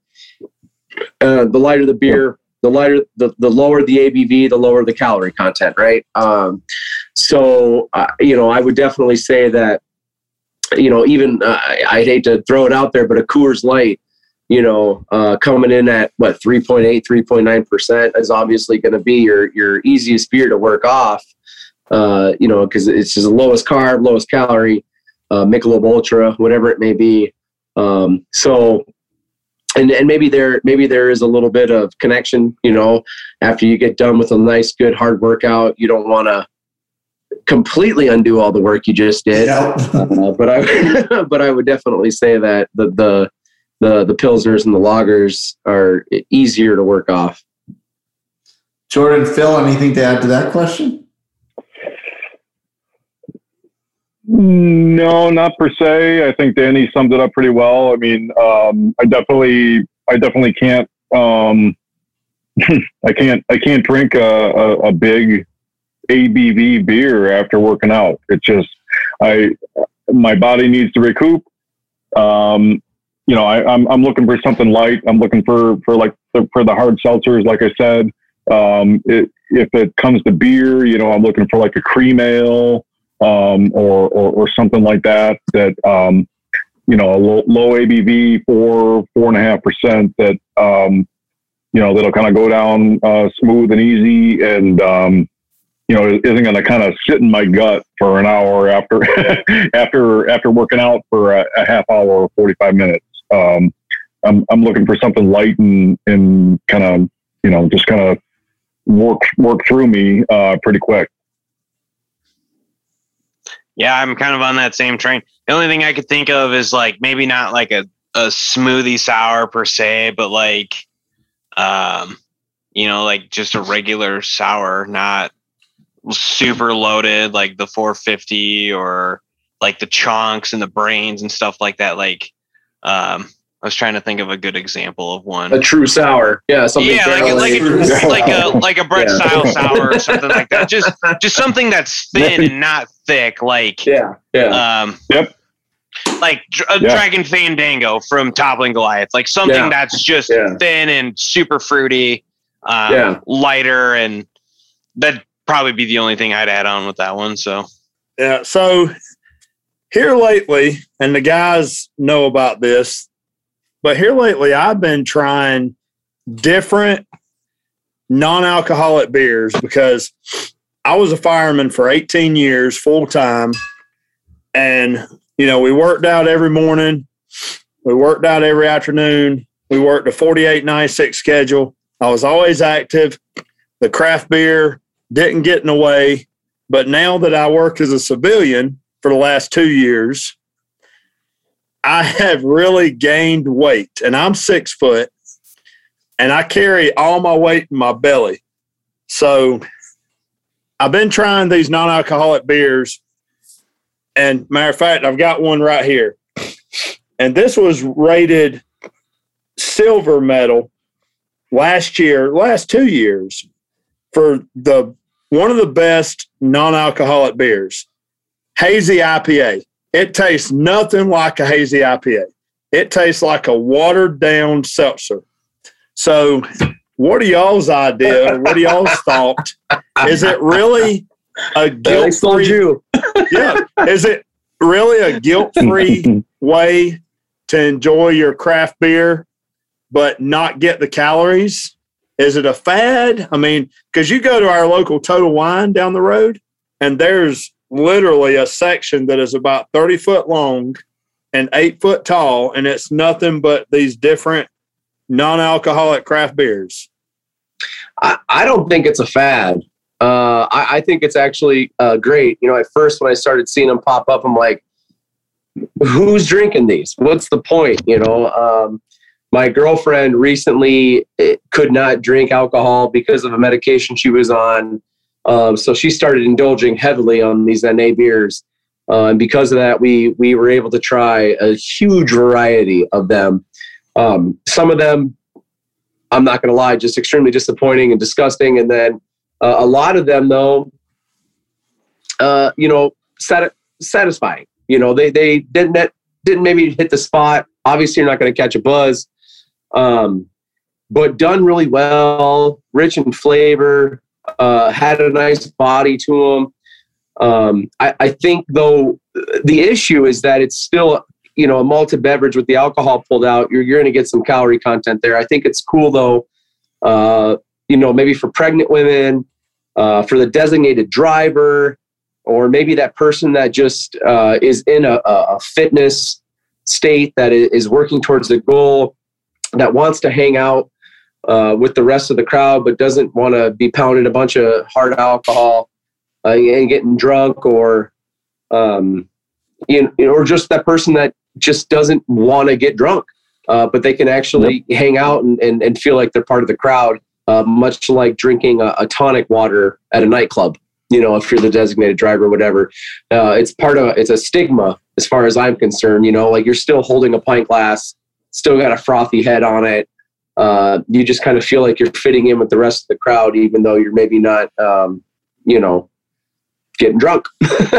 so I, I actually at first I was a little apprehensive about the whole thing, um, but as time has gone on, uh, I really, I really think it's great, and I, I kind of hope that it sticks around. I definitely hope it's not a fad. I, I think that it's really, really cool. And we've talked to some brewers uh, here in the state uh, with our brewery travels, um, and the brewers, the head brewers of some breweries, will drink their own NA throughout their workday. You know, because they're working. you know, and, and, and, they, they need to get their job done. Um, so I, I, think that it's actually it's actually been pretty cool to see that it's caught caught some popularity and that um, we have more than just O'Doul's to drink. here, here. Yeah, so I'm on that same train yeah. as Danny. I think it's I think it's really awesome. I know um, I've never personally had any yet myself, but what's to say like as my competition next year in 2022 shows up, like eventually I am to have to do that same cycle where, you know, I am to have to cut beer out. Like it's, if it's, if I really want this goal, then it's something I'll have to do. So next year sometime I'll, I'll, and maybe I'll start sooner, but I'd like to start exploring those options. But I know one that I see frequently with the NA options is Untitled Art. Um, yeah, they kill it. They yeah, kill they're, it. They're, they're, they're awesome. cranking, yeah, they're cranking out a lot. And you know, it's funny. I was I was with a friend when I was in Minneapolis, and she goes, "We saw this one, and it was, um, it was like this chocolate something stout. I can't remember what it was exactly, what all the adjuncts were." And she goes, "So it's like drinking chocolate milk," and I was like, "That's a great question, maybe." um, you, you know, like they have s'mores ones, they have fruity ones, so it I, think it's awesome. Like Danny said, you know, you have those people. What if you're allergic to alcohol? I have a good friend who's yep. allergic to, um, what is it, eth- uh, ethanol, whatever the actual alcohol com- com- component is, but like he can't drink. Um, and you know, there's been times where I've been down in Omaha where he where he lives, and you know, I know he would like to maybe do stuff like that, but hasn't been able to. And it's it, it's nice because not everybody, like Danny said, you might be pregnant you might be allergic. Um, maybe you're on a medication. You, know, so it's just nice to see the wide variety. Um, kind of like I've started getting big into the seltzers. Like I don't shy away from those anymore. Like, um, you, you know, I don't have any shame in this game. Like if it's something I like to drink, then I'm gonna drink it. That's gonna include those NA options as well. Like, who let me let me enjoy what I like. And if you don't like what I like, then I don't like you for not liking what I like to drink. I get you know. Yeah. So Yep. yeah, um. I hope it's Oh. yeah. I, I was going to say, Jordan, the one that I found that I really like, and it's pushed heavily on Instagram and Facebook, and that's why I went and got it because everybody's talking about it. Athletic Brewing. From my hometown. Oh, Hell yeah. From my Yeah. hometown. Okay. Yep. Yeah. No, I don't know if I've heard of that one. So And so Yeah, I've been, good stuff. I originally saw it on Instagram.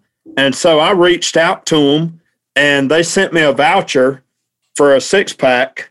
Went down to Total Wine, I bought it and I gave them a little quick review, but it's really good. It's uh they've got ambassadors that play football and they've got some professional basketball players that are ambassadors for them and it's it's legitimate. It's good and And it's it, cheap. it actually has electrolytes in it. Yep, it, it does. actually will replenish Yep, you. right. It is. It is. It, it's like a Right. sports drink. Yep. You know, you you could probably you know the Hopperade. if you want to- you know, whatever. Yeah. It- it's. Uh, uh, Sports uh, beer. but it, it that, that I that that particular beer actually is loaded with uh, um, replenishment. It's a great thing to drink actually post workout. It's amazing. Oh, that's good to know. Is am I gonna get like a like a Hopperade tank just poured over me one day? Win We can arrange this. We can arrange this. Let's. when you when you win that bodybuilding competition, when you win it, we're we're dousing you. it's let's- coming. I, I'm gonna I'm going for gold, so we'll see. That that's a reel I'm looking forward to. Phil, anything to add here before we wrap it up? Uh, no, just quickly, I would add, um, you know, I, I, I completely agree with what Jordan and Danny have said um, with regards to it hopefully not being a fad. Um, it, it, doesn't really have any effect on me whether there's any beers or not. Um, I'm, you know, it, it, I, am I going to seek them out? Probably not. But I know a lot of people that um, that have certain situations that um, prohibit them from from drinking alcohol. Um, my sister-in-law, for example, it, um, has a gluten t- intolerance. Um, does she want to go out with with me and my wife and and her friends and whoever else to the breweries uh, and do some hopping on a Friday night? Yeah. Um, you know, so if, if she has an option for uh, uh, an NA beer um, or a hard seltzer or, or something that's, that's non-beer, um, that that's so beneficial for, for those type of people. Um, I, I, you know, right now, um, I know uh, a handful of, of pregnant women that are huge into craft beer, and they're in the middle of their pregnancy. and unless they wanted to suck down an O'Doul's, um, they didn't have any other options up until now. Um, but now they have the option. Nobody of- wants to of- suck down O'Doul's. No, no, I don't think so. Uh, at least not in my world. I don't even wish that on my enemies. Okay, I tell them to step on a Lego before I say sip on O'Doul's. but, but there's so many other options now that um, that are available to to um, to people, um, and it, it's you know, i- is it a fad? I, I have no idea. Um, but I, I kind of hope that it's not because it allow like like I, I think Danny kind of harped on it uh, here pretty good. It's it's it allows people to um, go out and and have a beverage in their hand and, and make them feel as if they're part of the crowd um, when they go out to a brewery or they go out to a bar. Um, and it, it, does it have to be alcoholic? No, it doesn't have to be. But as long as they feel like they're part of um, the experience, then that's really all that people are looking for. Um, and, and if it tastes great too, then that's just an added bonus. So I'm I'm I'm all for it. Um, you know, I, I hope that it's not a fad because it, it definitely has uh, some benefits that most people will probably never need to experience. Um, but for those that do, I mean, it's it's uh, it, it's awesome. So I, I hope that it sticks around for sure. Well, I know there, there's been plenty of nights I've been out drinking and uh, brewery hopping and whatnot. And if a beer tender were to pour me an NA towards the end of the night, I probably wouldn't know the difference, and uh, I'd probably be p- pretty thankful in the morning. There's, and I, I guarantee Rachel can attest to that. So,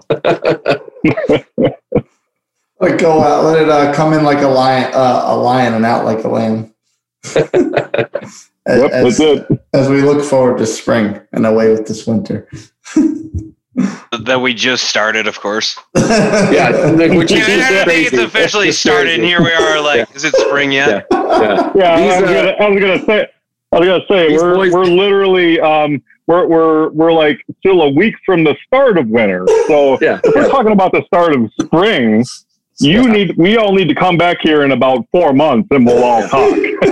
Yeah. We'll- Those we'll boys cry- down there we'll cry together. They have no idea what we're talking about. oh, it was 63 again. There's 63 today. It was, it was it wasn't too 63. we had an unusual 50 here in the Twin Cities, and uh, for December 15th, it is or 14th, whatever. Yeah, it is. It is wildly uh, Yeah. uncommon for it to be as warm as it was today. Yeah, We're usually sitting right around 10 degrees right now. yeah. Well, gentlemen, thank you so much for joining our show, talking a little Minnesota beer, playing a couple of games with us. And I couldn't be happier with our the conversations we had.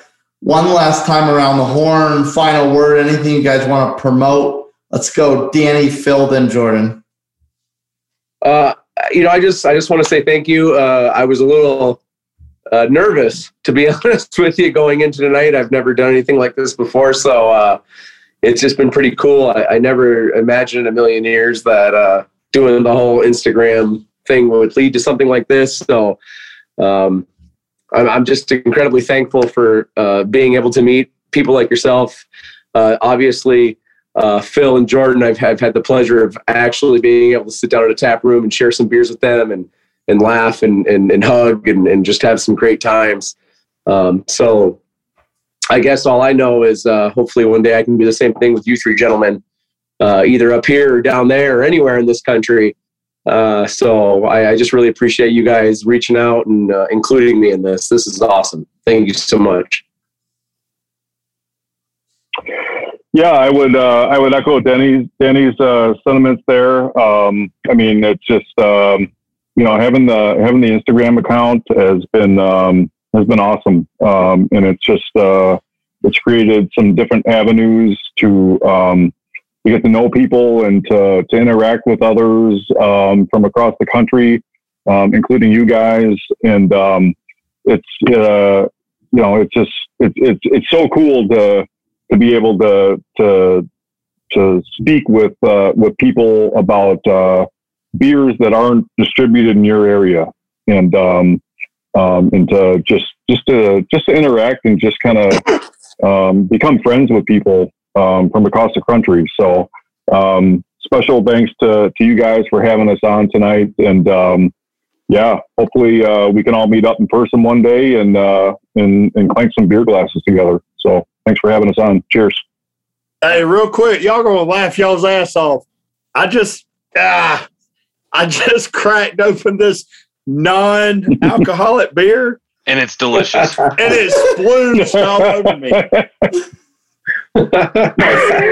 My wife's gonna kill me. It's, it's all over the rug. I mean, You know- it's like, I mean, look at that. Steven, you Oh, missed did it you shake earlier. The hell? On that note, on that note, Jordan, good luck following that up. Yeah, I guess. I guess. Like, how do I how do I beat that? Damn Um, alcoholic non-beer. no, I guess I just want to thank you guys for uh, hosting myself, uh, Danny and Phil. Um, you know, like I said, I when I started this whole journey years ago, a couple of years ago now, never thought I, you know, would be where I'm at. Truly thankful for the craft beer community. Um, like like Danny said, would love to have the honors to sit down, buy you guys a beer sometime one day, whether that's where you're at, where I'm at. Um, and then just again, thank you for the invite. And as far as a plug, I gotta give it. I got gotta give it. I gotta give it to my Oh. friends. Look at that sticker, though. Mindy- Love that sticker, though. Uh, Mindy, uh. Sam, and Andrew. If you guys uh, see this, beer's worth the burn. Um, There don't go. know what I'd do without those three in that page and the community that they've uh, provided, but Absolutely. um, they've been instrumental in bringing so many people together. So, um, And by the way, I know the company that printed those stickers uh, firsthand. So uh, if you guys are Yes, you do, stickers don't you? Your page, your logo. I happen to know a guy. He gets a good deal. Uh, he he hooked beers with the burn up, and uh, I bet he can hook you up too. So definitely keep keep him in mind if you're looking for it. I'd have to. I need a refill so. We've got stickers too. Sweet. Look at him. Ah, that was awesome. Great plug at the end there, guys. Thank you again so much for joining the Upstate Beer Boys podcast. And as always, listeners far and wide, follow us on Instagram at Upstate Beer Boys. And uh, we'll throw it to our main man, Chris Hitchcock, to take us off air. We're just boys. We like beer. We're just boys. We're just boys. That sounds hazy, then Lord, we'll make it clear. We like blonde ales, IPAs, cider stouts, and the USA. We're just boys. We like beer. Yeah, we're just boys. We like beer. We like beer. Upstate beer boys.